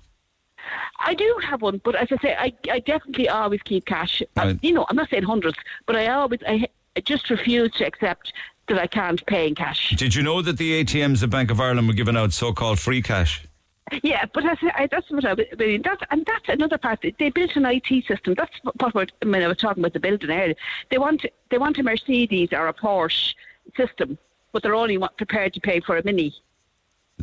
and that's and that's uh, that's You weren't down you weren't tempted to visit one of the ATMs when it was gone rogue, no? Oh no, no, I wasn't. No, be gone. No, I wouldn't be. Not in a hundred years. Right. But I mean, as for the guards being uh, caught, what like got it, like you know the, the tours now that have that have been disrupted and all that with with taxing it. But it's the guard, That's just for the tourists. If they if they're there for the citizens that, that live here, they'd be there. But the they were, but they were there. They were there for the attacks on the tourists, and they reacted very quickly and swiftly No, in the investigation. And we we have we have people before courts and everything. So that was good we, work. We know, but that was too late. What I'm saying is, if there were, the, yeah, the fire brigade response. But if they, um, I remember, I don't know if you, put- when we, not, nobody wants a police state, but I've been abroad, you've been abroad, we've all been abroad. If you go to any city, anywhere that I've ever seen, capital or otherwise, there's a presence on Yeah. the ground, feet on the ground. What Fergal Quinn used to call feet on the floor. Yeah, yeah. And whether it's whether it's the guards, the shops, the hospitals, yeah. or anywhere, visibility. We're all customers and- in one way or another. Yeah, yeah, yeah. And, and okay. it's, the, it's, a bit, it's the visibility. So it, it's I'm not saying what nothing ever happens, but what I'm saying is it, it it it makes people think twice if they see if they see that there's a visibility around. Okay, good points, Well- well made, Jean. Thanks so much for getting in touch. Mind- Thanks for listening. Bye. Bye. You too look after yourself. With regards to Ryanair, that was an elderly couple actually who arrived at the airport, but they had their return boarding passes. They printed the wrong ones instead of the, um, you know, the the uh, departure uh, boarding passes. So they were sent back to uh, a Ryanair desk where they were asked for 160 euro to print. This is just to print two sheets of paper. Uh, if you're economical about it, and the boarding pass on each one of them, 160 euro, not 16, right, or not six. 160 euro. Where do you start with Ryanair? It depends on it depends where you are, but like all companies, there are some nasty individuals. I've experienced some myself and only recently. There are no standards for who they hire. They have no compassion for disability either. Um, recently, I found them very disrespectful to my autistic son. Thank you for that text to 0868 104 106. One just ahead of the break. John, morning. Morning, Neil. Okay, um, the Garda Síochána being called out, this touch to nerve, um, being called out as private security for the banks. Your thoughts? Well, if that's not after giving people an insight into the cashless society and the dangers of a cashless society, uh, nothing else will. When when you have uh, uh, members of the, the government forces who can be sent down to a cash machine and they told genuine citizens who went down who needed to take out money that you can't take it out. That's where the, that's where the cashless society is. Drew Harris has We come out and said that we were responding to at least 40 calls from the public and we're obliged to respond to the Yeah. public's calls. Yeah, but that will never be verified because there will be no, no access to the numbers if they were done on 999 uh, or were they phoned into the local police station. Are you suggesting somebody high up in the Bank of Ireland made a call to a high up guard or something? Well, that, or, a friend, or, a, or a pet politician that, that phoned the commissioner, which would be no, which would be no shock, you know. Yeah, get the get the squad cars out to protect the money in the bank Yeah. kind of thing. Yeah. Yeah, yeah. But you must remember, you remember during the the bailout when uh, when uh, the, the government were expecting the, the, the citizens to attack the banks to take out their money? Yeah. Uh, coincidentally, at the same time, Enda Kenny sanctioned the, the, the purchase of a, of a million rounds of ammunition at that time. Mm, mm, mm. You you you remember that because you were in uh, Yeah. media at the time. Yeah, I but do. a lot of other people wouldn't know a, damn thing about it. So they were expecting trouble. They were expecting trouble then. But uh, listen, there's a petition gone to the British government this morning. There's nearly 300,000 signatures on it to forget about this cashless society that people can't live uh, the way. Uh, uh, Oh my. God, it's amazing to watch the UK biting back, isn't it? Not just that with regards to what you just mentioned, but they're also uh, threatening the Conservative government's re-election with all of their climate change agenda. People don't want Yeah. it. They just say, "Listen, this is gonna, this is just not our business. Um, it's going to impact on our lives. We need to be able to get around and do whatever we want. You can't infringe our freedom by." taxing us if we drive cars or if we have gas boilers or oil filled oil fuel boilers. They're freaking over it. We're not though. Yeah, yeah, but uh, no, because the people haven't uh, seen the full the, the full picture yet. But uh, this thing uh, with the Gardaí, uh, where, where somebody, the forces of the state, can be put in front of a machine where you need to take out money, There could have been a riot, though, at, at any one of them. There could have been fisticuffs. Somebody could have dropped to the ground and they could have broken their neck or cracked their skull. There could have been a fight Ah, trying to get up to the top of the queue. But sure, the, the bank could have burst into flames as well, just as uh, the same as everywhere else around the world, but it didn't, did it? Okay, You know? okay, okay, No, all right. Listen, who, who, who was in control of, of the, the master key to turn off the, the funds into the into the machines? But maybe that's Where why it was. that? A, maybe that was because that's why it was a glitch. Maybe they couldn't turn them off. yeah, but is the technology being run from another uh, jurisdiction, like a lot of the foreign banks are being run from Okay. our jurisdiction? Here's, here's what they need to do um, on the basis of what people are saying to me this morning. They need to total up all of the man hours, for want of a better term, that it costs the state for the Gardaí to go to all of these locations and bill Bank of Ireland for them, don't you think? No, that won't work because the the Gardaí now have uh, have been has been told that they had 40 concerned citizens who have just left the bank off the hook. Okay. Now Okay. the bank the bank are turning over billions. They're after screwing people left, right, and centre for for uh, dodgy charges when they change mortgage uh, rates and the whole lot and everything.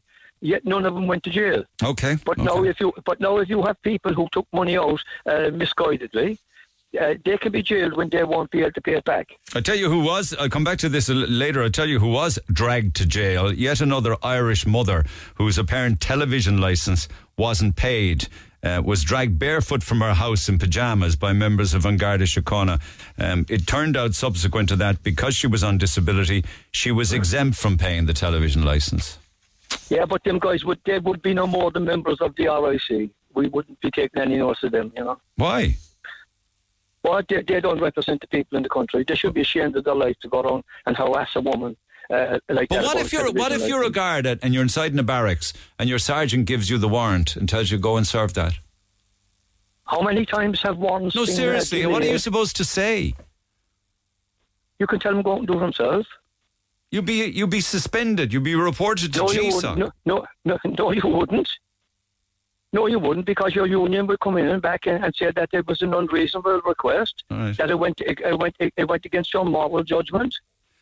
So members of the force should be able to use their own moral judgment if they're instructed to do different duties. But sure, if you can't live by a set of morals, you might as well go I- and get a line card and swing from tree No, to I, mean, tree. I want you, I want to hear what you have to say and others as well, in the sense that maybe no Garda should actually um, wa- should actually enforce a warrant on anybody with an outstanding debt or indeed um, television license outstanding. Oh yeah, but but let's let's let's stick with the television thing a while 'cause- because there are genuine debts out there. But from what we've seen with RTE, there's going to be a, a lot of people not paying their license. Tell me, are the Gardaí going to go drag everybody out of their house? Here's what's going to happen with RTE and the television license, I think. I think people are going to continue not to pay it. Um, and I think the number of people who aren't paying it will continue to increase when their due date comes up. But very, very soon, perhaps for the end of the year and certainly early next year, they will change the way that people are paying the license and it will be taken away from a billing system and it will be debited from your bank or the revenue will actually oh yeah. it. But you this is what we're talking. This is just what I brought up to you. The banks will have control over your money, and they'll get a heads up from an IT uh, company or from some company or or or, or RTE to put uh, uh, what you call it a mandate on your account to take their money without your permission. All right. Okay. Listen, uh, uh, we'll pick up uh, with other calls, texts, and comments. Stay in touch as always, though. Thank you, John. Text 0868 104 106. Get it off your chest.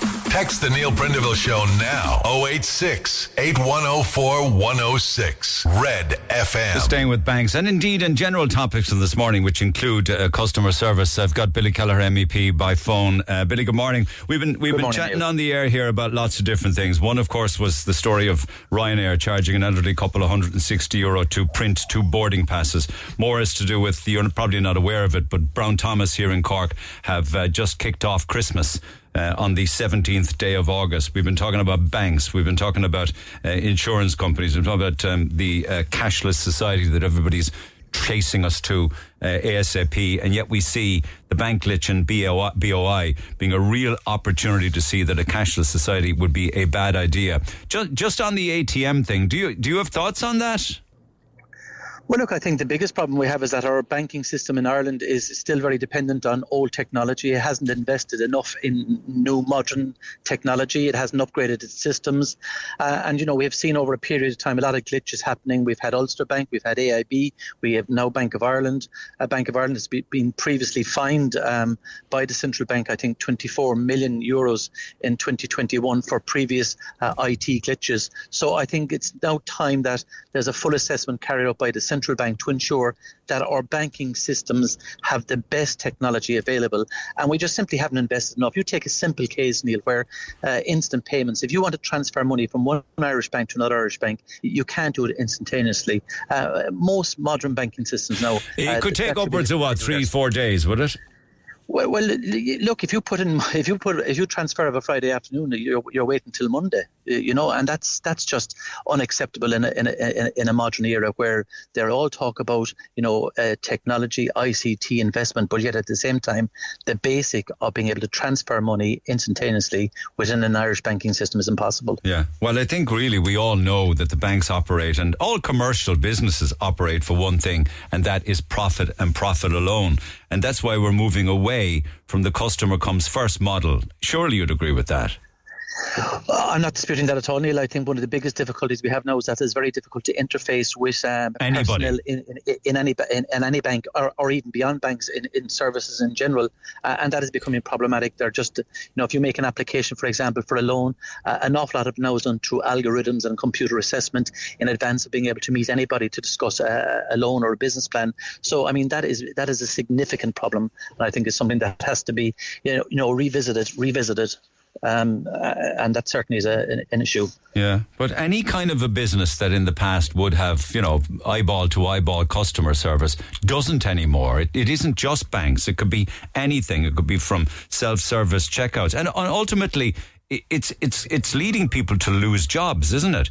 You can take any of the consumers, whether it's the utilities, your Bord Gáis or your uh, Electric Ireland, where you're dealing with them as a customer. It could be, you know, trying to top up your phone. It could be trying to get an insurance quote. There's no people at the end of the phones anymore.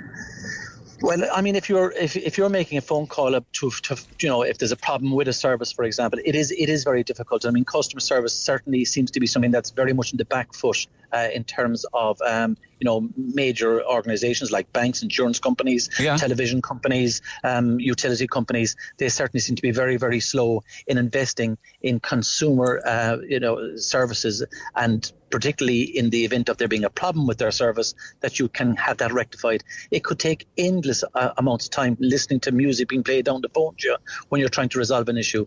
Uh, of course, the, the opposite is the case then when it comes to actually making applications where they're trying to, uh, you know, take money from you. So I just think we have to get that we have to tip that balance a little more in favour of the consumer again, and that's certainly an area that we all have to look at. Do the banks pay enough tax in this country? Do you think? Well, look, I have been consistently saying that uh, the Irish banking system now seems to be just motivated on one issue and one issue alone, and that's just the profit of it, um, of the system. In, in other words, like when interest rates uh, rise, for example, we've seen recently that they didn't pass on the interest rate rise to deposit holders. No. For many for many years, uh, we had the highest interest mortgage interest rates in, in the European Union. Now that has changed slightly, but I mean that's only a short-term reprieve because you know over the next number of years, as people come off the fixed rate, they're going to go back into the variable rate, so they'll be their their mortgage repayments will, will increase dramatically. But um, I, think that. Um, you know the central bank has an, a bigger should have a, a bigger or play a bigger role.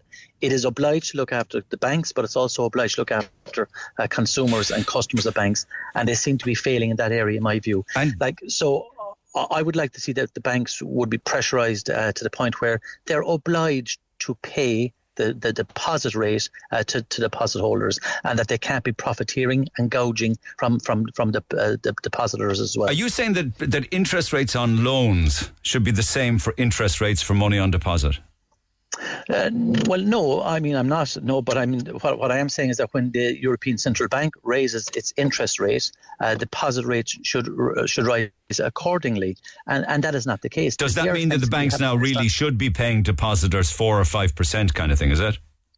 Well, they should be paying more than what they are paying because we are one of the lowest in the European Union at the moment, and that is a significant problem. And no other simply bank will come. Uh, could we not see more banks coming in to take on the big ones? No. Well, I, I've been consistently raising this issue with the European Central Bank, um, with uh, Christine Lagarde, uh, the president of the ECB, um, you know, to see what are the obstacles to the um, uh, other banks coming into Ireland, and there are a few obstacles. Look, it is a small market in the overall context, but I, I do believe that while we only have two banks, basically AIB and Bank of Ireland, offering services, you know, they have a, a, a duopoly effectively. Yeah, but So we more people now use credit unions. More people use. Actually, you've got permanent TSB, which are a you know they're a player in the market as well. But they they all seem Well, to move together. in- Yeah, in mortgages, yes. yeah, they all Yeah. seem to move together. Like, and uh, uh, it's it's almost like as if they're a, a kind of a quango. You know what I mean? Well, that's what I'm saying. There's a duopoly almost because I mean they just simply do not have. Um, we don't have enough competition uh, in the Irish marketplace. We do need uh, another high street um, bank to come into Ireland to, to offer services to Irish people. So if you look at it, you know the, the, the banks follow each other effectively almost in the in, in every way, both with deposits rates and also with mortgage rates uh, as well. So I just think it's an area that the, go- the government, the, the Irish Central Bank, and the European Central Bank will have to remove any obstacles to ensure that you know at least other players might look at the Irish market And make it Now we have some obstacles ourselves in terms of um, you know being able to recruit uh, assets from uh, people if they to keep defaulting on payments, for example. That's an issue that has been raised with us from time to time as well. That uh, uh, you know banks don't want to come into the Irish market. I'm just making the point. These are these are some of the obstacles, but overall we do need to try and remove uh, and encourage others into the market. Can I just ask you? This may sound stupid, but you know all of the bailout money that was given to the banks was that ultimately all paid back? Well, the banks uh, got, um, uh, um, the, you know, they got they got write downs. Um, uh, most of the money that was uh, put into the Irish banks, uh, based on the write down, um, you know, is it, it will be recouped. But I mean, What does this- that this- mean? They got lashings of cash from us, the taxpayer. Did they pay us Yes. back? Well, I mean, the trans the, the, the, the bad assets were transferred to NAMA, so that, I mean, the the, the whole the whole in terms of the accounting will be on the NAMA side of it. Uh, I think what, what the banks will will will recoup the money from the banks, but there still is an outstanding um, loss uh, on the NAMA side, obviously. So it cost us money to bail out banks for which we're still suffering the consequences of. Well, it did cost money. There's no doubt about that. I mean, you know, but I mean, at the time, uh, it was either that or let, or let the entire. Um, Oh no, I understand that, but right now they're making serious profit, massive profits. We should tax them a windfall tax. Yes, um, I, I know that Minister McGrath is looking at this. There is a banking levy. It only recoups, I think, about 87 million euros, which is very small in the overall context. When you look at uh, Bank of Ireland's profits for 2023, you know, they're going to be enormous. AIB will, will be as well. So I, I do believe that, um, particularly in view of the fact that they are not passing on the, the, the interest rates to deposit holders and, um, you know, uh, they are making excessive It's profits, in, in my It view. is. It is. That sh- there should be something done to revisit the whole issue of a windfall tax or at least increase the banking levy. And do you think um, you're aware, I assume, of the run on the ATMs because of the glitch? Do you think that people were motivated to try and get the so-called free money because they see enormous bank profits? Bank of Ireland's profit for 2022 before tax was 1.2 billion. Yes, I, I, look, I suppose that people weren't uh, looking at the balance sheets of the banks and they were galloping down to the ATM machines the other night. Uh, uh, but you know, but I think they just saw the opportunity maybe to get money. They might have cash flow issues. They just saw that as an opportunity. But look, there's no such thing as a free lunch. From what I can gather, that will be um, uh, that that will be uh, debited to them. So I mean, that's that that that's will, will be repaid. But I think the the broader issue here is Yeah. that we can't have a situation where the bank's technology is is is not up to the standard that we expect. True. Uh, and you know, uh, and that's that's the key issue. We All right. do need our banks to invest in technology and customer service. Billy, thanks for taking the call. As always, uh, Billy Kelleher, MEP. I like the term of galloping down to the ATM machines for free money.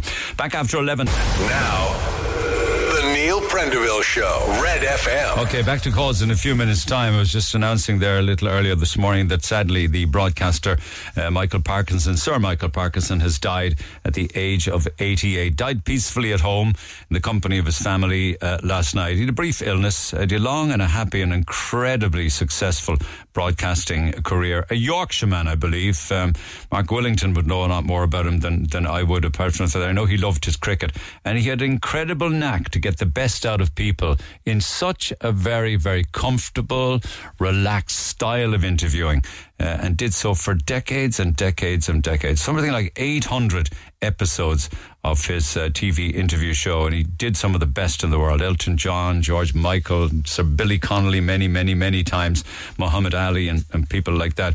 Um, it was it was incredible the uh, breadth of his broadcast career, and he died peacefully. Um, uh, I mean, you could you could play stuff from Parkinson.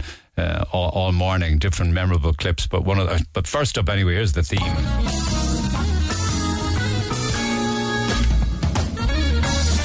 Sounds very 70s now, doesn't it? But it stood the test of time. She just couldn't help but bop the old head to this one. She couldn't. It's always something they'd use in the Muppets. Actually, he interviewed and did. He interviewed Miss Piggy I think he even featured in um, The Muppet Show, I think, at one stage. But anyway, if I were to pick one, right, and the lads correctly called it this morning, it probably would be uh, Muhammad Ali talking about racial integration in the USA. We're going way back to early Parky on this one, to 1971 people to move in the neighborhoods, we clean their own neighborhoods. And another thing, when you say integration, it comes under intermarriage too, right? All right. being together. Right, sure. And I'm sure no intelligent white person watching this show, or no intelligent uh, white man in his or her right white mind want black boys and black girls marrying their white sons and daughters, and in return introducing their grandchildren as half brown, kinky haired black people. I would, I and I'm sure I wouldn't I'm, object to that. Well, you wouldn't, but a lot of them would. Well, I'm sure a lot of people. And no, this is the What I'm trying to say is this. What I'm trying to say is this. And you don't have it. You say you don't, but you don't have it. You really ain't gonna have it. You on the show, and you got to say this that's that's not true. Why would you want to do that? Because don't because I don't th- I don't think I'm any different from you. You see. Uh, yeah, we yeah we much different. That's I mean, I think society has made us different. You know, we're different. we're all together. But society has made us different. No, not society. God made us different. No, no, we're just human beings. He made all of us. We all listen. Bluebirds fly with bluebirds. Red birds want to be with red birds. Listen, listen. Tell me when I'm wrong. Pigeons want to be with pigeons. But Tell me when I'm wrong. Well, I, well we must. They well, we should have. have. They don't have intelligence, but yet no. they stay together. We should have more intelligence than them, right? buzzards are with buzzards. Yeah. Buzzards are with buzzards. Bluebirds with bluebirds. They all are birds, but they've got different cultures. The eagles like to hang out in the mountains. The buzzard like to fly around the desert. Well, the bluebird like to fly around the trees and the grass. Problems a, a, buzzard mating with a sparrow, wouldn't there? What? There certain. right, right. And I mean, we have the problems too. No, I don't see. I don't see. I don't see no black and white couples in England or America walking around proud holding their children. That's because society and, and going out. That's that's society's fault. I mean, well, so, but, I mean, we've got to educate well, people around. Here. Well, life is too short for me to be raised catching hell for something like that. I'd rather go and be my own. I have a beautiful daughter, beautiful wife. They look like me. We're all happy, and I don't have no trouble. no trouble. Ain't, I ain't that much in love with no woman to go through all that hell. Ain't no one woman that good. You understand? I understand. Yeah, I just I do understand. I understand. I think it's I think it's sad that that. that it ain't sad because I want my child to look like me. Every intelligent person wants his child to look like him. I'm sad because I want to blot out my race and lose my beautiful identity. Chinese love Chinese. They love the little slanted-eyed, pretty brown-skinned babies. Pakistanis love their culture. Jewish people love their culture. A lot of Catholics don't want to marry number Catholics. They want the religion to stay the same. Who want to spot up yourself and kill your race? You you a hater of your people if you don't want to stay who you are. You shame what God made you. God didn't make no mistake when He made us all like we I, were. I think that's a philosophy I'm, of despair. Despair. I really do. It ain't no yeah? despair. Number one, think, can't no woman. let me tell you something. No, I to tell you. Listen, no woman on this whole earth, not even a black woman in Muslim countries, can please me and cook for me and socialize and talk to me like my American black woman. No woman, and last is a white woman can really identify with me and my feelings and the way I act and the way I talk. And you can't take no Chinese man and give him no Puerto Rican woman and holler about we in love and you emotionally in love and physically, but really they're not happy because she's gonna hear some Puerto Rican music, he's gonna hear some Chinese music, and they're gonna be clashing all the time. It's just nature. You can do what you want, but it's nature to want to be with your own. I want to be with my own. I love my people. I don't hate nobody. Isn't that incredible? Isn't that just an incredible piece of history? 1971. How much has changed, or indeed has it even got worse since Ali was talking about racial integration with Parky in 1971? It's an incredible piece. I don't know. I also wonder has the caliber of guest got worse as well? There there are no like super greats like that? Whether it was when he would talk to Oliver Reed, or whether it was Ali, or he might have you know some of the real super duper duper international stars. They all didn't go right though, because uh, that was 71. But if you move along to 2003, he had um, um, a, a, difficult interview with Meg Ryan, the actress, who went down in history as one of his most memorable shows. He was left faced with a stony faced Meg Ryan. Um, it was kind of, wasn't it all like one word answers? Um, I think she was there to promote a, film. A lot of the time they are there to promote something. Um, I, I, haven't heard the audio. Fair play to Kevin. He might managed to find it quite quickly. So I'm hearing it on the fly myself. But this is the, the interview I'm referring to. You said once that, that acting was not in your nature. I did.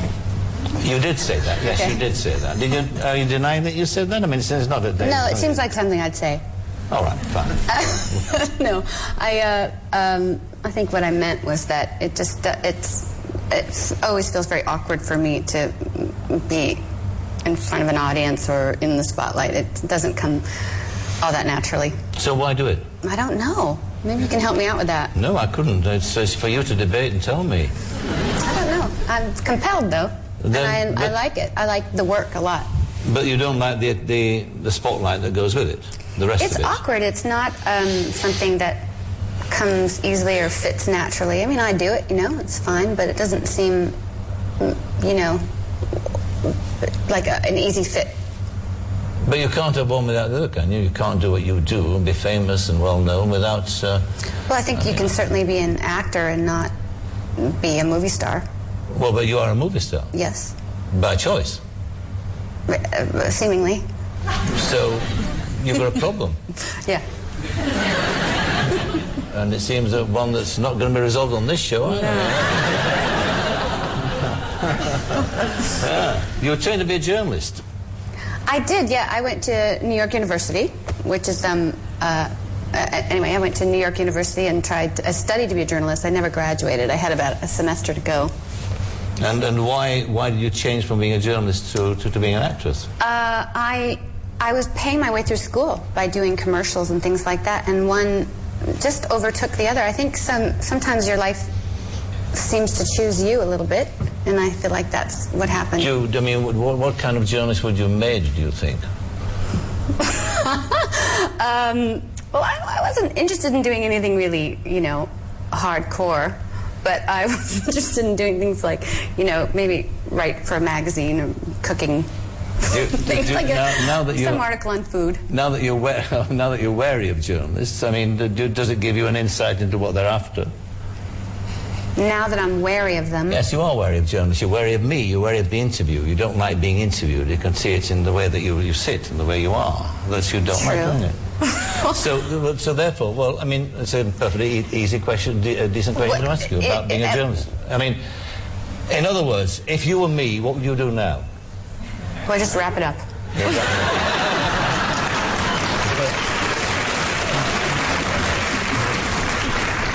Have you had time to look at the outfit? You know, what do you think?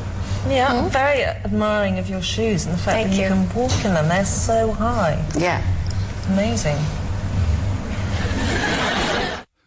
I thought it was kind of tipping along nicely. I get the distinct impression from that that Michael Parkinson was actually in bad form. Do you know what I mean? Like, I, I just that's just my interpretation. I thought she was trying to do the best she could, uh, but he just seemed to be off form or something, or went off on one. I don't know why he behaved in that manner. I believe that 20 years later he offered an apology to the actress and he admitted that neither of them was on top form. You have difficult interviewees, I suppose. You know, comes the rough with the smooth. Uh, the late Michael Parkinson, who has died at the age of 88, peacefully at home uh, in the company of his family. And he lived for, um, you know, 88 years on the planet and never wanted to stop working. I remember reading that in 2013, he revealed that he was being treated for prostate cancer, and everybody was thinking, oh, he'll, stop. But he didn't stop. He kept on going, and he had no intention of stopping working and continue to work right up until the end. Um, loved his cricket and his golf as well. Uh, that's another good one gone. Back after the break, text 0868 104 106. Call Neil Prendeville now on 0818 104 106 Red FM. And back to the phone lines we go on this uh, Thursday morning. Get in touch, pick up the phone 0818 104 106. Jim. Good morning. All ready for the Iron Man this weekend, I hope? We are, thank God. It is brilliant. And tomorrow's supposed to be a bit wet tonight, and tomorrow's supposed to be a bit wet. So, but Saturday and Sunday, it will be absolutely, absolutely brilliant. And tell me this I hear tell an awful lot of people have already descended upon the town. Is that right? It's chock a block and it's brilliant. There's a buzz down here. And the town is looking amazing. Fair play to all the, the, the, the residents uh, uh, and the surrounding areas, the bunting and the flags. There's a big welcome, even from even from Red FM. You're welcome down And here. tell me this, like, wh- who's who's descended upon the town already? It is all, is it all the competitors because they come with an awful lot of backup too, don't they? They do. I, I, I actually last Sunday morning I was taking my dog for a walk down the Britain Road, and that's where the that's where the the running will take place. They'll come out that road the other back of the the, the, the Britain Road there. But I met a South African couple, uh, Belinda and William, and they were absolutely. You know, they're salty of people, beautiful people. They're spending money in the, in the town, and, you know they're looking forward, Where- so forward to this. end. Where are they all staying, man? Well, this Belinda and William now this this couple that uh, met on Sunday. They're staying in Kilkenny. Would you believe it? God, mighty. Is there much Airbnb down there? Guest houses, hotel rooms? There is, but they're all full. They're, they're, they're all full, and they're they're they're they're, they're, they're booked within nearly, nearly twelve months. Yeah, yeah, yeah. you know, but but I the, the- well, the some one are out of circulation because of Ukrainian refugees. I get that. Well, they're they're they're they're, they're, they're the bigger they're the big, that's the bigger picture. Like uh, you know, the quality hotel is gone, and and uh, you have a, a hotel in the main street here that's that's booked. Yeah. But the, I'd say the, the the only problem that will be down here is that. Um, most of these athletes, well, all the athletes actually, they wouldn't be heading for Supermacs and and and and, uh, and Chinese takeaways and things like that. You know what I mean? Yeah. They, they would be on specified uh, diets and things like that. So that will be a concern. Uh, but obviously enough, they will, they will buy st- all the stuff local in the Yeah, supermarket. I So know that- it's a great boost because there'll be huge amounts of spectators down there as well. Actually, the doubt. town is looking the town is looking fantastic, and there was a, the, and I, have I have to go on board here and say that uh, the Cork County Council and the staff in the Youghal Town Council they, they, they had they have done terrific work over the last few weeks there, and the town is looking amazing. Absolutely. The buddy of mine, Kevin, sent me a video there from the beaches there about half six last night, and they were rammed. Absolutely flying. Well, I wasn't out there where I was otherwise engaged. Ah, I know and- it and- was. I mean, and- it's just a yeah, huge amount yeah. of people hitting the beaches. Iron Kids is on tomorrow. It's a run, a run only event for kids four to fifteen, isn't it? There's two and a half thousand kids in it. I love it. Two, two and a half thousand kids taking part in that. But they And won't do the bike or the swim. They'll just do the No, run no, part of it. Yeah, they're yeah. doing the one. But there's two and a half thousand kids now. would they- Like, uh, uh, like uh, you, you can trouble that in be- between parents, guardians, and carers. You can trouble that with the amount of people that will be in town to look after these people. You know. And, and to, uh, uh, thank you very much for answering all of the questions because this wasn't the intention of the call. But is this the last year then of Ironman and Youghal? I, I, I, I, I'm not sure. I think, I think that I, that for what I heard last night, and this is completely unofficial. What, what next year to the one-day event only. And I think they move on to Galway. Then uh, I'm open for correction, Neil. All right, all right, okay, but but, yeah. but but, but uh, I think I think there's a one-day a one-day event next year. But you know, t- t- t- it, the town is looking amazing, Neil, and and and I'm one of the critics of the, of the town saying that you know that it's, it's derelict and everything. But I must admit now that. It, you know, I- everybody has come on board. The, the, the people living in Youghal are fantastic. They're absolutely fantastic. The bunting, the colour, they, they painted our houses. They, it's looking brilliant, and, and everyone is welcome. And you, you know, you, you go you go over and talk to these these people that's visiting. You don't wait for them to talk to you because they'll they'll only say hi and walk past. Stop and talk to them, and that's what I does. Fair play And, to you, you know, boy, and you have no problem in the talkie department. The swim is 3.8 kilometres. The bike ride, the bike ride's 180 kilometres. And then, of course, we got the marathon, which is just over 42 kilometres. My God. This is a Cork man won it last year, I think, wasn't it? It was, uh, uh, I think, was it, it is now. Uh, Chris uh, Minturn was his name. A serious He, he, he, I think he's a Youghal man.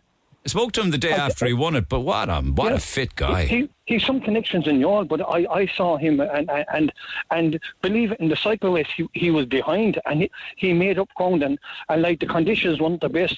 Now um, some of these compressors like wouldn't be used to, to, to the conditions that we have, like our Yeah, well, he was well used to it. Apparently, he's got a family caravan down there as well. So I spoke to him after so, the yeah. race, and he spent the night in the caravan after. it, In fairness. Yeah, but, it's, but this is this is it. You see, It- it's it's it's amazing, and and you know the the following day after the event is over, to, to just to walk the streets, uh, and you must talk to the people. You you must because like um, you try to sell the town, and we are selling the town, and and and, various organisations and, and, and sporting groups are coming on board. Well said, man. Well GAA, said. Well you know, said. Okay, They're, okay. they're all they're all doing their share. Fair Okay. play to them. They're all doing their share. Okay, you got Iron But- Man down in Co in Youghal, and we've got the Cork on a Fork here on Lee side for the next few days. More about that in a few minutes. Now, but just briefly, then, uh, you you think that the banks should have been protected by the Gardaí? Is that your point? Not at all. Not at all. Not at all. What I what I'm saying is, is uh, with the last two days, I, I, I was listening to some of your callers and, and, and some of the texts you- were getting, like like it, it was it was kind of demeaning the girls, if you like what I mean, if you, if you know what I mean. Like the, the girls, remember the girls are superiors, right? And they, they go where they're sent. Yeah, yeah. Do you think for one? Do you think for one minute that a girl on duty uh, want, want, to, want to go down stand in front of an ATM machine? You think for one minute that he wants to do that? He's on, he's only doing what his superiors are, doing, are, are, t- are telling him. John was And saying that they could make a moral call, um, uh, somebody in uniform to refuse to respond to an, uh, uh, an, an order, but I don't think that could ever happen. Well, I don't, I, I, I don't understand that, Petrol. But Mick Barry was on this morning uh, uh, with you. I think it was Mick Barry, wasn't it? Yeah. He was on with you this morning. Now, Mick, Mick should should should have in his conversation with you, he should have turned around and said the management of on Garda Síochána." Why did he say the girls, girls, girls? Like that's that's the, that's the, the meaning the man that's on the beat and going down and standing for the, he should he should have directed his anger at the management of the Garda Síochána. Actually, you're right Not- in that regard, yeah, because it's the rank and file that will get the grief. You're right. The man, from the, man, the, man, the, man, the man in the street is standing outside thinking the same. What the are you doing here? Shag off and mind your own business. Yeah, you know, and, that, yeah. and that's it. You know what I mean? Go on away So and I catch some criminals and stuff like that, and muggers. Yeah, yeah. And, and they're, they're doing that. And, and, and, and, and, and you know, like, uh, I, I support the girls, and, and, I, and I leave it at that. I support the girls, and uh, and you know their right. hands are tied. They, they understand. But listen, me, come down to us for, for the weekend. You're more than welcome. Thanks for the offer. Come Will down you, you putting me up, so is it? I'd have no bother putting you up at all, boy. Once you give me 800 euros, you're fine. Good luck. Have a great weekend, Jim and Youghal, and all of the Youghalites that listen. I find that making payments by electricity fund transfers is very convenient. I had turbulent times before with retailers trying to fork out the correct change. Sometimes I've been cheated in the change. Sometimes I've been ripped off. I wish I could have done it electronically many years ago. So somebody that loves the movement away from cash. The cashless society that they're trying to create will only benefit the banks and the government. Everything that you do in a day and involving the use of a card will be forever recorded. There are certain things, legal or illegal, you pay in cash. If there's no cash, how do you pay? Buy dollars on the black market to go back and pay for your tobacco that you bought on the black market, which at the moment actually is being bought everywhere. Black market backy. There'll be a huge black market for cash and goods and services will evolve from a cashless society. Uh, hackers um, are getting better at it too. Every euro you own is on a screen. Someday it will be gone with the click of a mouse. We need to keep cash. But where do you keep it then? You can't keep it all in your person. Do you keep it at home?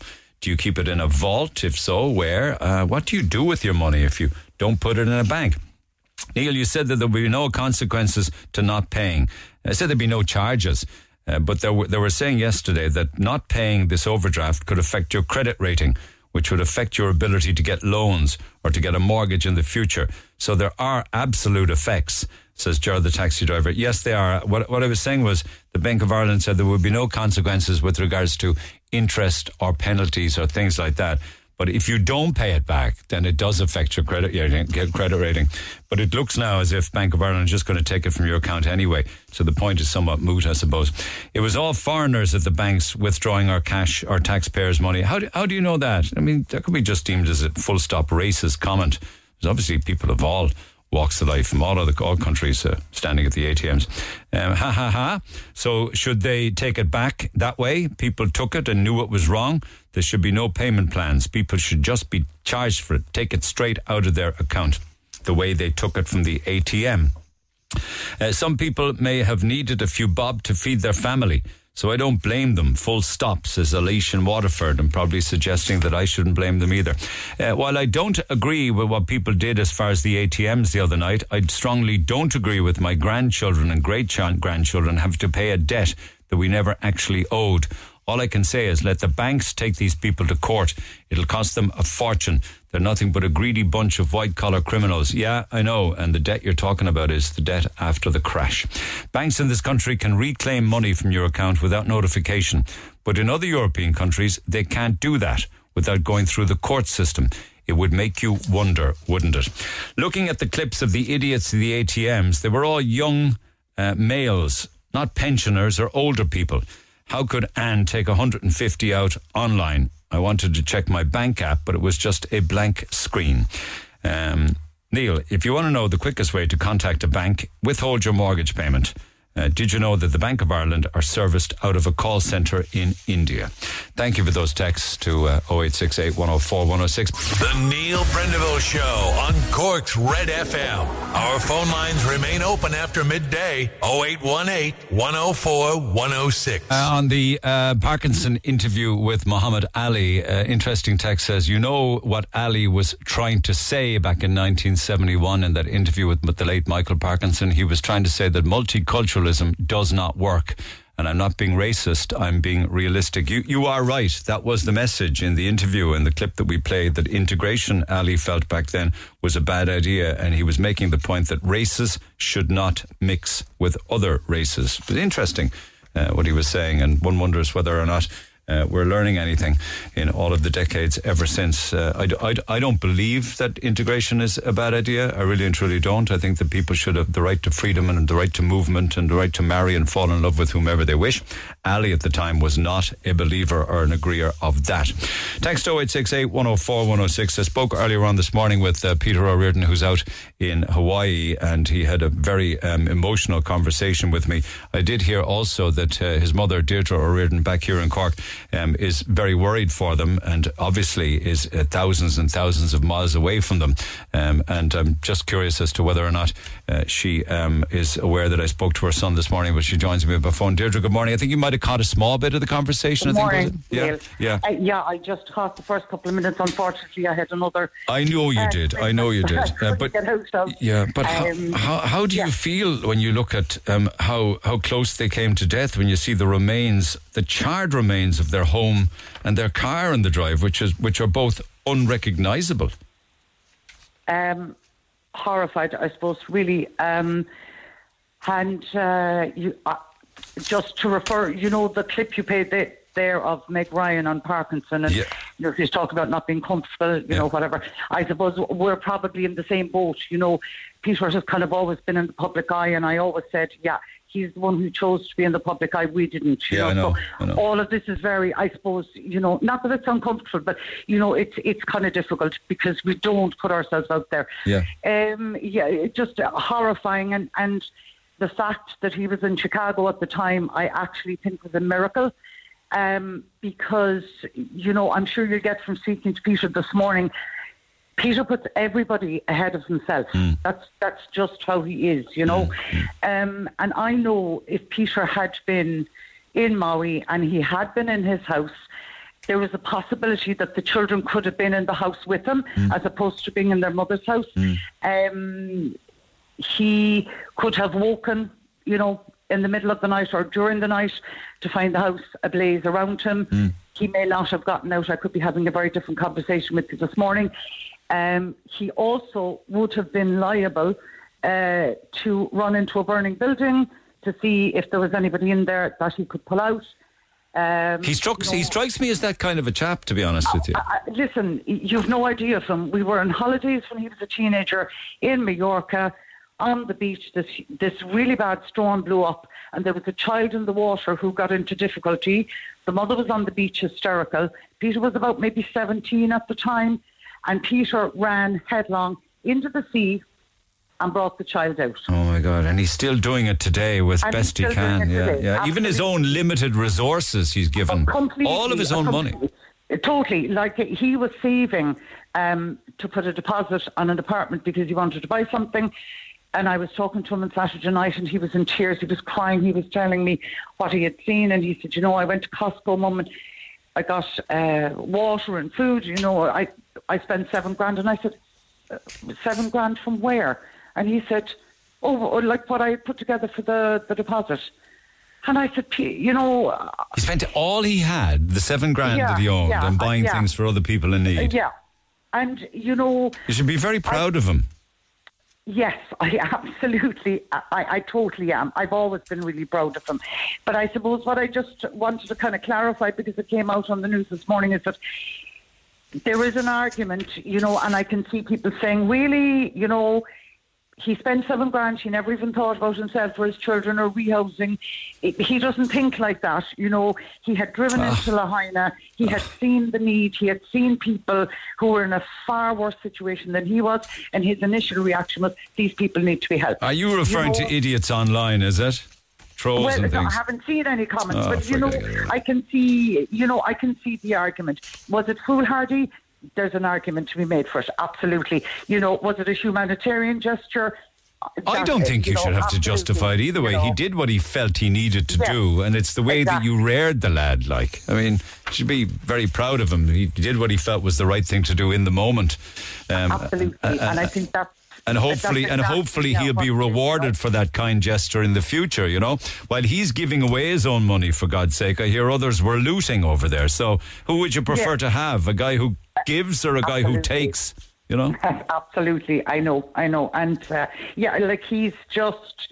He has just been working tirelessly, and he's so exhausted, and he's so frustrated, you know. And um, his thing was, I don't want to be talking about myself. That's not, you know, that's the that's not the news story I want out there.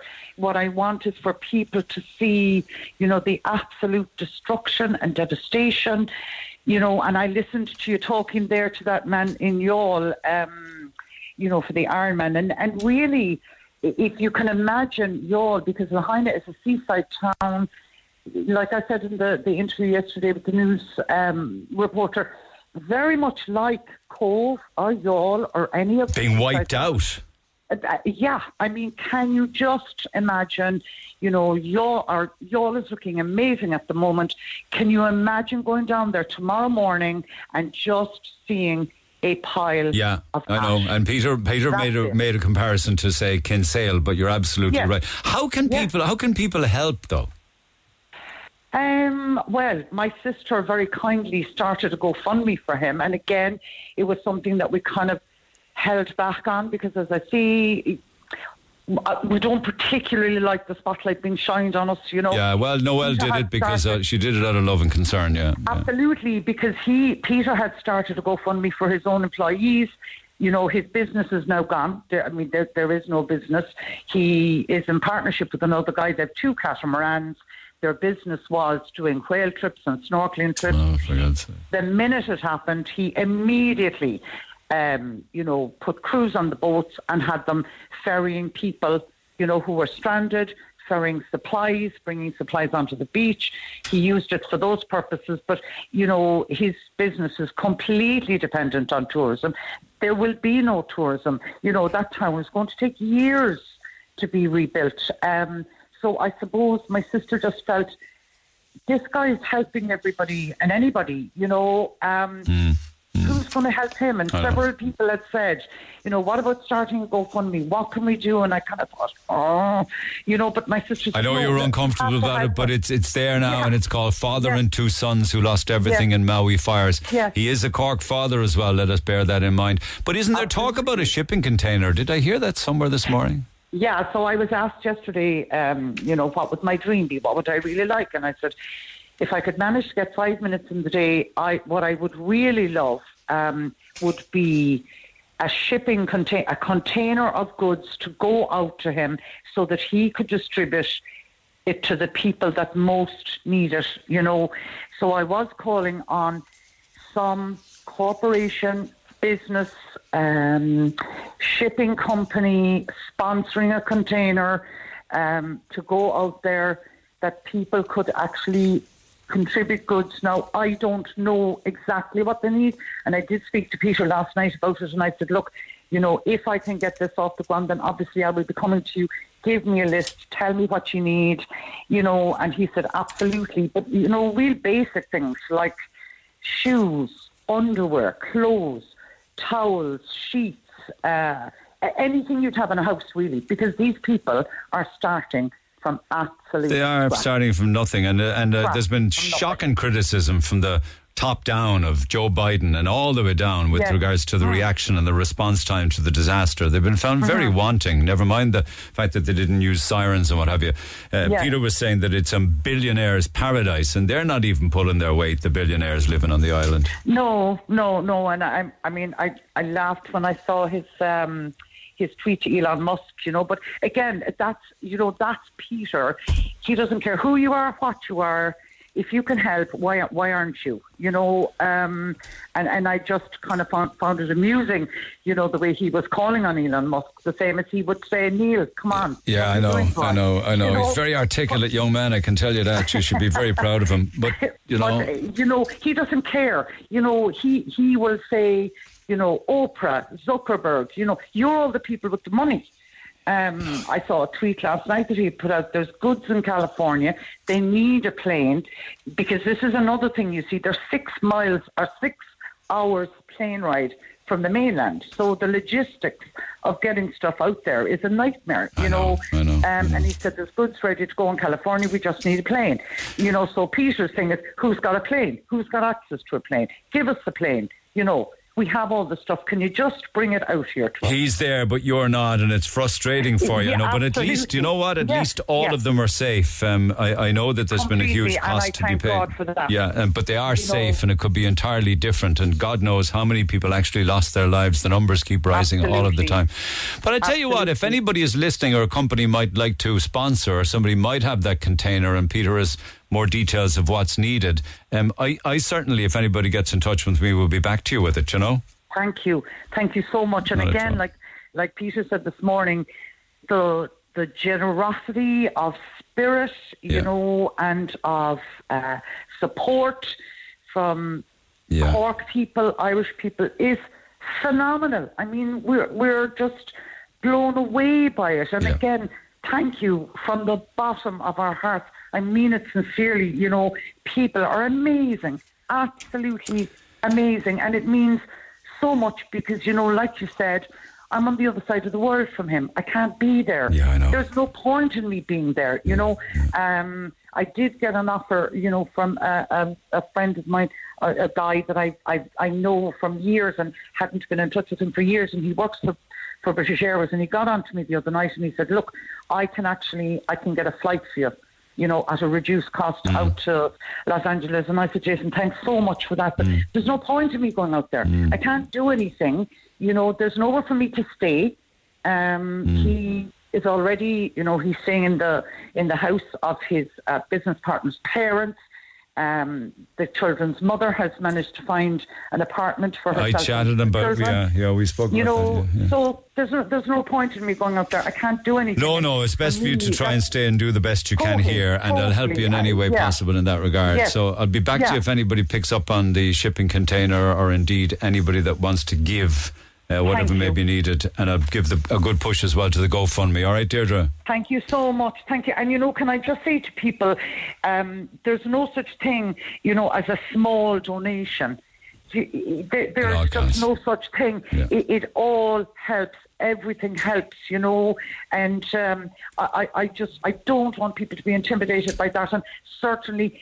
You know, I was saying, share the link if you wish. Please do Oh, absolutely. I'd like say it's already been done. If not, I will make sure that it is, and I'll get others Yeah, to do it as well. know, Thank Okay. you. All Thank right, you Deirdre. so much to everybody. Take Thank care for you. now. Take you, care. Neil and the team. Bye bye. by GoFundMe search. Um, uh, you can search Noel Toomey if you wish, wish, or else you can just search father and two sons who lost everything in Maui fires. We've already shared it on our Twitter account. Just pop on there and click the link.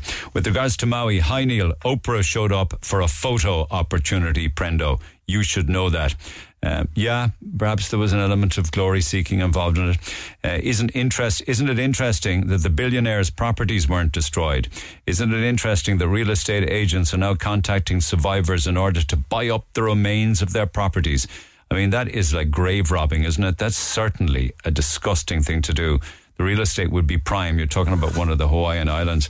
Um, actually, Peter kind of half made that point that their island is not for sale. Isn't it interesting that the federal government can give untold billions to Ukraine? But will only give $700 to each victim of the Maui fire. Watch now as this land is bought up by the likes of Bill Gates, as he's been doing throughout the US for years. Or else, people, bury your heads in the sand and do nothing, says Richie in Togher. Back after the break. Talk to Neil Prendeville now. 0818 104 106. Cork's Red FM. Uh, just before quitting time this morning, can I just mention we have more family passes to great tourist destinations across the county. Foot Golf Cork is the latest one we're giving away down on the outskirts of Kinsale, and we will have four family passes to give away just before midday. More on that in a few minutes' time. Uh, Neil, I was listening to your show. John says, I was listening to your show yesterday. I heard you reading out a letter about the state of the country and the possibility of some of our politicians and their big jobs in Europe when they're finished with Irish politics. But you said uh, that you felt that there were a couple of politicians, one in particular, who might be in this position to move to Europe. Any chance of you speaking a bit more about this and giving the people of Cork a chance to give their opinions? Great show, says John. I can't say any more than I've already said, John, because to me at this stage it's not confirmed. Uh, I do know of the possibility of politicians moving to Europe, one in particular that might have a fairly, fairly uh, senior position uh, there for the taking if needed. But because it's not confirmed, and not being confirmed, of course, means that it's just pretty much on the same level as rumour. I can't say any more about it uh, for now. Apologies there. Marie says the whole thing has gone mental with regard to customer service. I was at the tax office the other day to put in my form. There was a lovely man there and he was trying to fill in this form. He was so stressed out, I had to help him. He had no mobile phone and he was a really lovely countryman, but he couldn't get a grip on all of this stuff. There are people sitting in there, but you can't go in that door inside.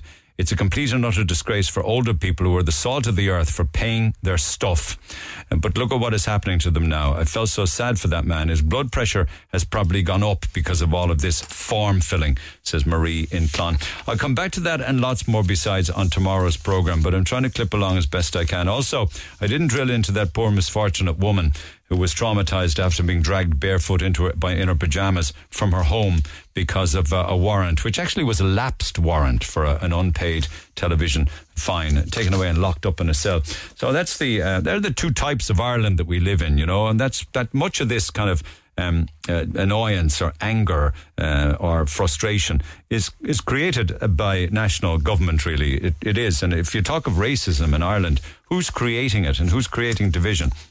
Only the policymakers. Anyway, that's just my own thought on it. More on that tomorrow. I was talking about um, uh, Ironman happening down in Youghal at the weekend, and yesterday I was talking, uh, of course, about uh, Cork on a Fork. Um, John McKenna on went to the Cork on a Fork uh, tasting menus at uh, the Princess Street locations last night. There was a great buzz there. Loads of people, a lot of the different restaurants offering their own food. There was live music and jazz and opera singers and all sorts of things. There's a great buzz there. But it continues right across today, tomorrow, and over the weekend. One in particular that I'm very, very interested in is the talk that's been given by Regina Sexton, the food historian uh, on Leeside. And that will be well worth going to. It's tomorrow morning at 11 o'clock in the morning. Uh, and to tell us a little bit more about it is the food historian herself. And Regina joins me by phone. Regina, thank you so much for taking the call. Good morning. Good morning, Neil, and uh, thanks for having me on. Where's the talk tomorrow morning? Now, the talk is in the Crawford uh, Art Gallery in the lecture theatre there, just um, before the cafe uh, on your left hand side as you walk in. So, um, I'm on there tomorrow morning. Uh, in fact, the, the theatre has a number of talks throughout the festival. So if you just go on to corkanafork.ie, you'll see the full lineup. So um, I'm on tomorrow morning uh, at 11 with um, two UCC colleagues, uh, Flicka Small and uh, Tom Spalding. And just before us, in fact, is another UCC colleague, uh, um, Alan Kelly, who's talking about milk. I've So got that are- on the list of things that are worth going to visit. Tom Spalding, the historian, um, will be very interesting, as well as your good self. Because are you talking about the evolvement of food and food production in Cork, or the foods that we ate in the generations gone before? Yeah, I suppose I kind of take us. I I start off in a very. Um, I suppose I look at this claim that Cork has as the food capital of Ireland, and I suppose we could look at that as being part of the kind of the Cork mentality of exceptionalism and so on. But what I'm interested in is, which what I'm interested in is to see, you know, is there any truth in that claim? And in fact, I think there is. Of course you do. We are the best woman. You know that. Yeah, I do, and I'm going to, going to stand up in public tomorrow and defend it from uh, with three other, with two others as well. Um, so yeah, so you know, it, it's really interesting because uh, you know we see that big uh, poster banner exclamation, and uh, it's kind of provocative, I suppose, for people outside Cork. But when you start to look around at, at what happens in terms of development of Cork food over the centuries, you know, since the beginning of time, really, I suppose. Um, and you, you piece everything together. You see that the food story of, of the city, and of course the county, because the city can't function without the hinterland of agriculture and so on. And if you piece the whole thing together, it's it's really um, it's really a deep and interesting story. So that's what I'm going to talk about. And that would be from maybe the 1600s upwards, where we became the centre of pretty much the world for beef and butter export, and all the way along. Then is it? We did, and uh, in fact, that's not that that's not an exaggeration. We're, I'm, lo- that would be the modern period. You know, we're looking at the modern period, I suppose, really. And what happens is that uh, this small island on the edge of Europe and this small city, relatively speaking, becomes one of the leading um, food exporters globally in the world. Because what's happening at that time is that the new world is opening up, and the new world is talking about the Americas. And because we're part of the uh, the colony, we're part of the British Empire. Um, Ireland and Cork in particular is looked upon as being uh, a food producing and food exporting. It was incredible. uh, yeah, yeah. Yeah, it's really, it's really, really incredible because what happens is that this small little island is uh, shipping out incredible quantities of salted beef, salted offal, uh, and butter. Uh, into the new world and going other places as well, down into India, into Australia. And of course, what's happening is that Ireland becomes um, enmeshed in this whole globalization, the first globalization project, really, I suppose I would see. And that has massive repercussions for Cork and Cork City. Mm. First of all, it's it's exploiting the agricultural hinterland of, of beef and dairy. Um, that's then facilitated by the natural harbour at Cobh. Uh, to be able to, ex- you know, to take the ships in. It was perfect. Yeah, so yeah, yeah. And then what happens is that, um, you know, this vast amounts of money are, are, are brought back into the city. And the glory of Cork City in terms of its, uh, its architecture and the legacy of that architecture on the city is the 18th century. And, it's, and the merchant princes and so on have emerged. And that's directly connected with Ireland's role in food producing and the remnant of that that we see today. The remnant, which is a very vibrant site of food culture. A quick look at today. Well, not, not not not today, as in 2023, but you hone in maybe on significant changes in the 60s and 70s when um, you had an awful lot more of the smaller producers coming to the fore, and then you had. Um, we, we started to step step up on a gastronomic level, didn't we? Whether it was the Ryans or the Allens and, and people like that. Am I right? Yeah, exactly. So, uh, Neil, and what happens here is that Ireland becomes the pulse point, you know, of the emergence of what I, you know, in fancy terms, I would say, a different way of producing food, a different food food uh, system. So, down in West Cork, you have the emergence of the cheesemakers, who are producing food on a very different level, a different scale, to a different ethic. First of all, and that uh, prompts international international recognition, and then it prompts a whole community of food producers that today we celebrate in terms of the artisan and speciality food producers. And the superbly developing farmers markets that we see all of the time, Yeah. which we now take for granted, right? Exactly. And then you move, if you swing from West Cork, we pass the city and then go down to East Cork, you have the uh, international figure here of Myrtle Allen, who's promoting a very um, uh, genuine and sincere uh, appreciation of Irish ingredients, Irish produce, Irish farmers. That gains international reputation for Ireland. Uh, as does Ballymaloe House. And she starts a whole, I suppose, investment in ingredients, in uh, think in, in getting people to think about what we do best, and that's food production. So she brings pride. It's expressed on the plate and so on. Yeah.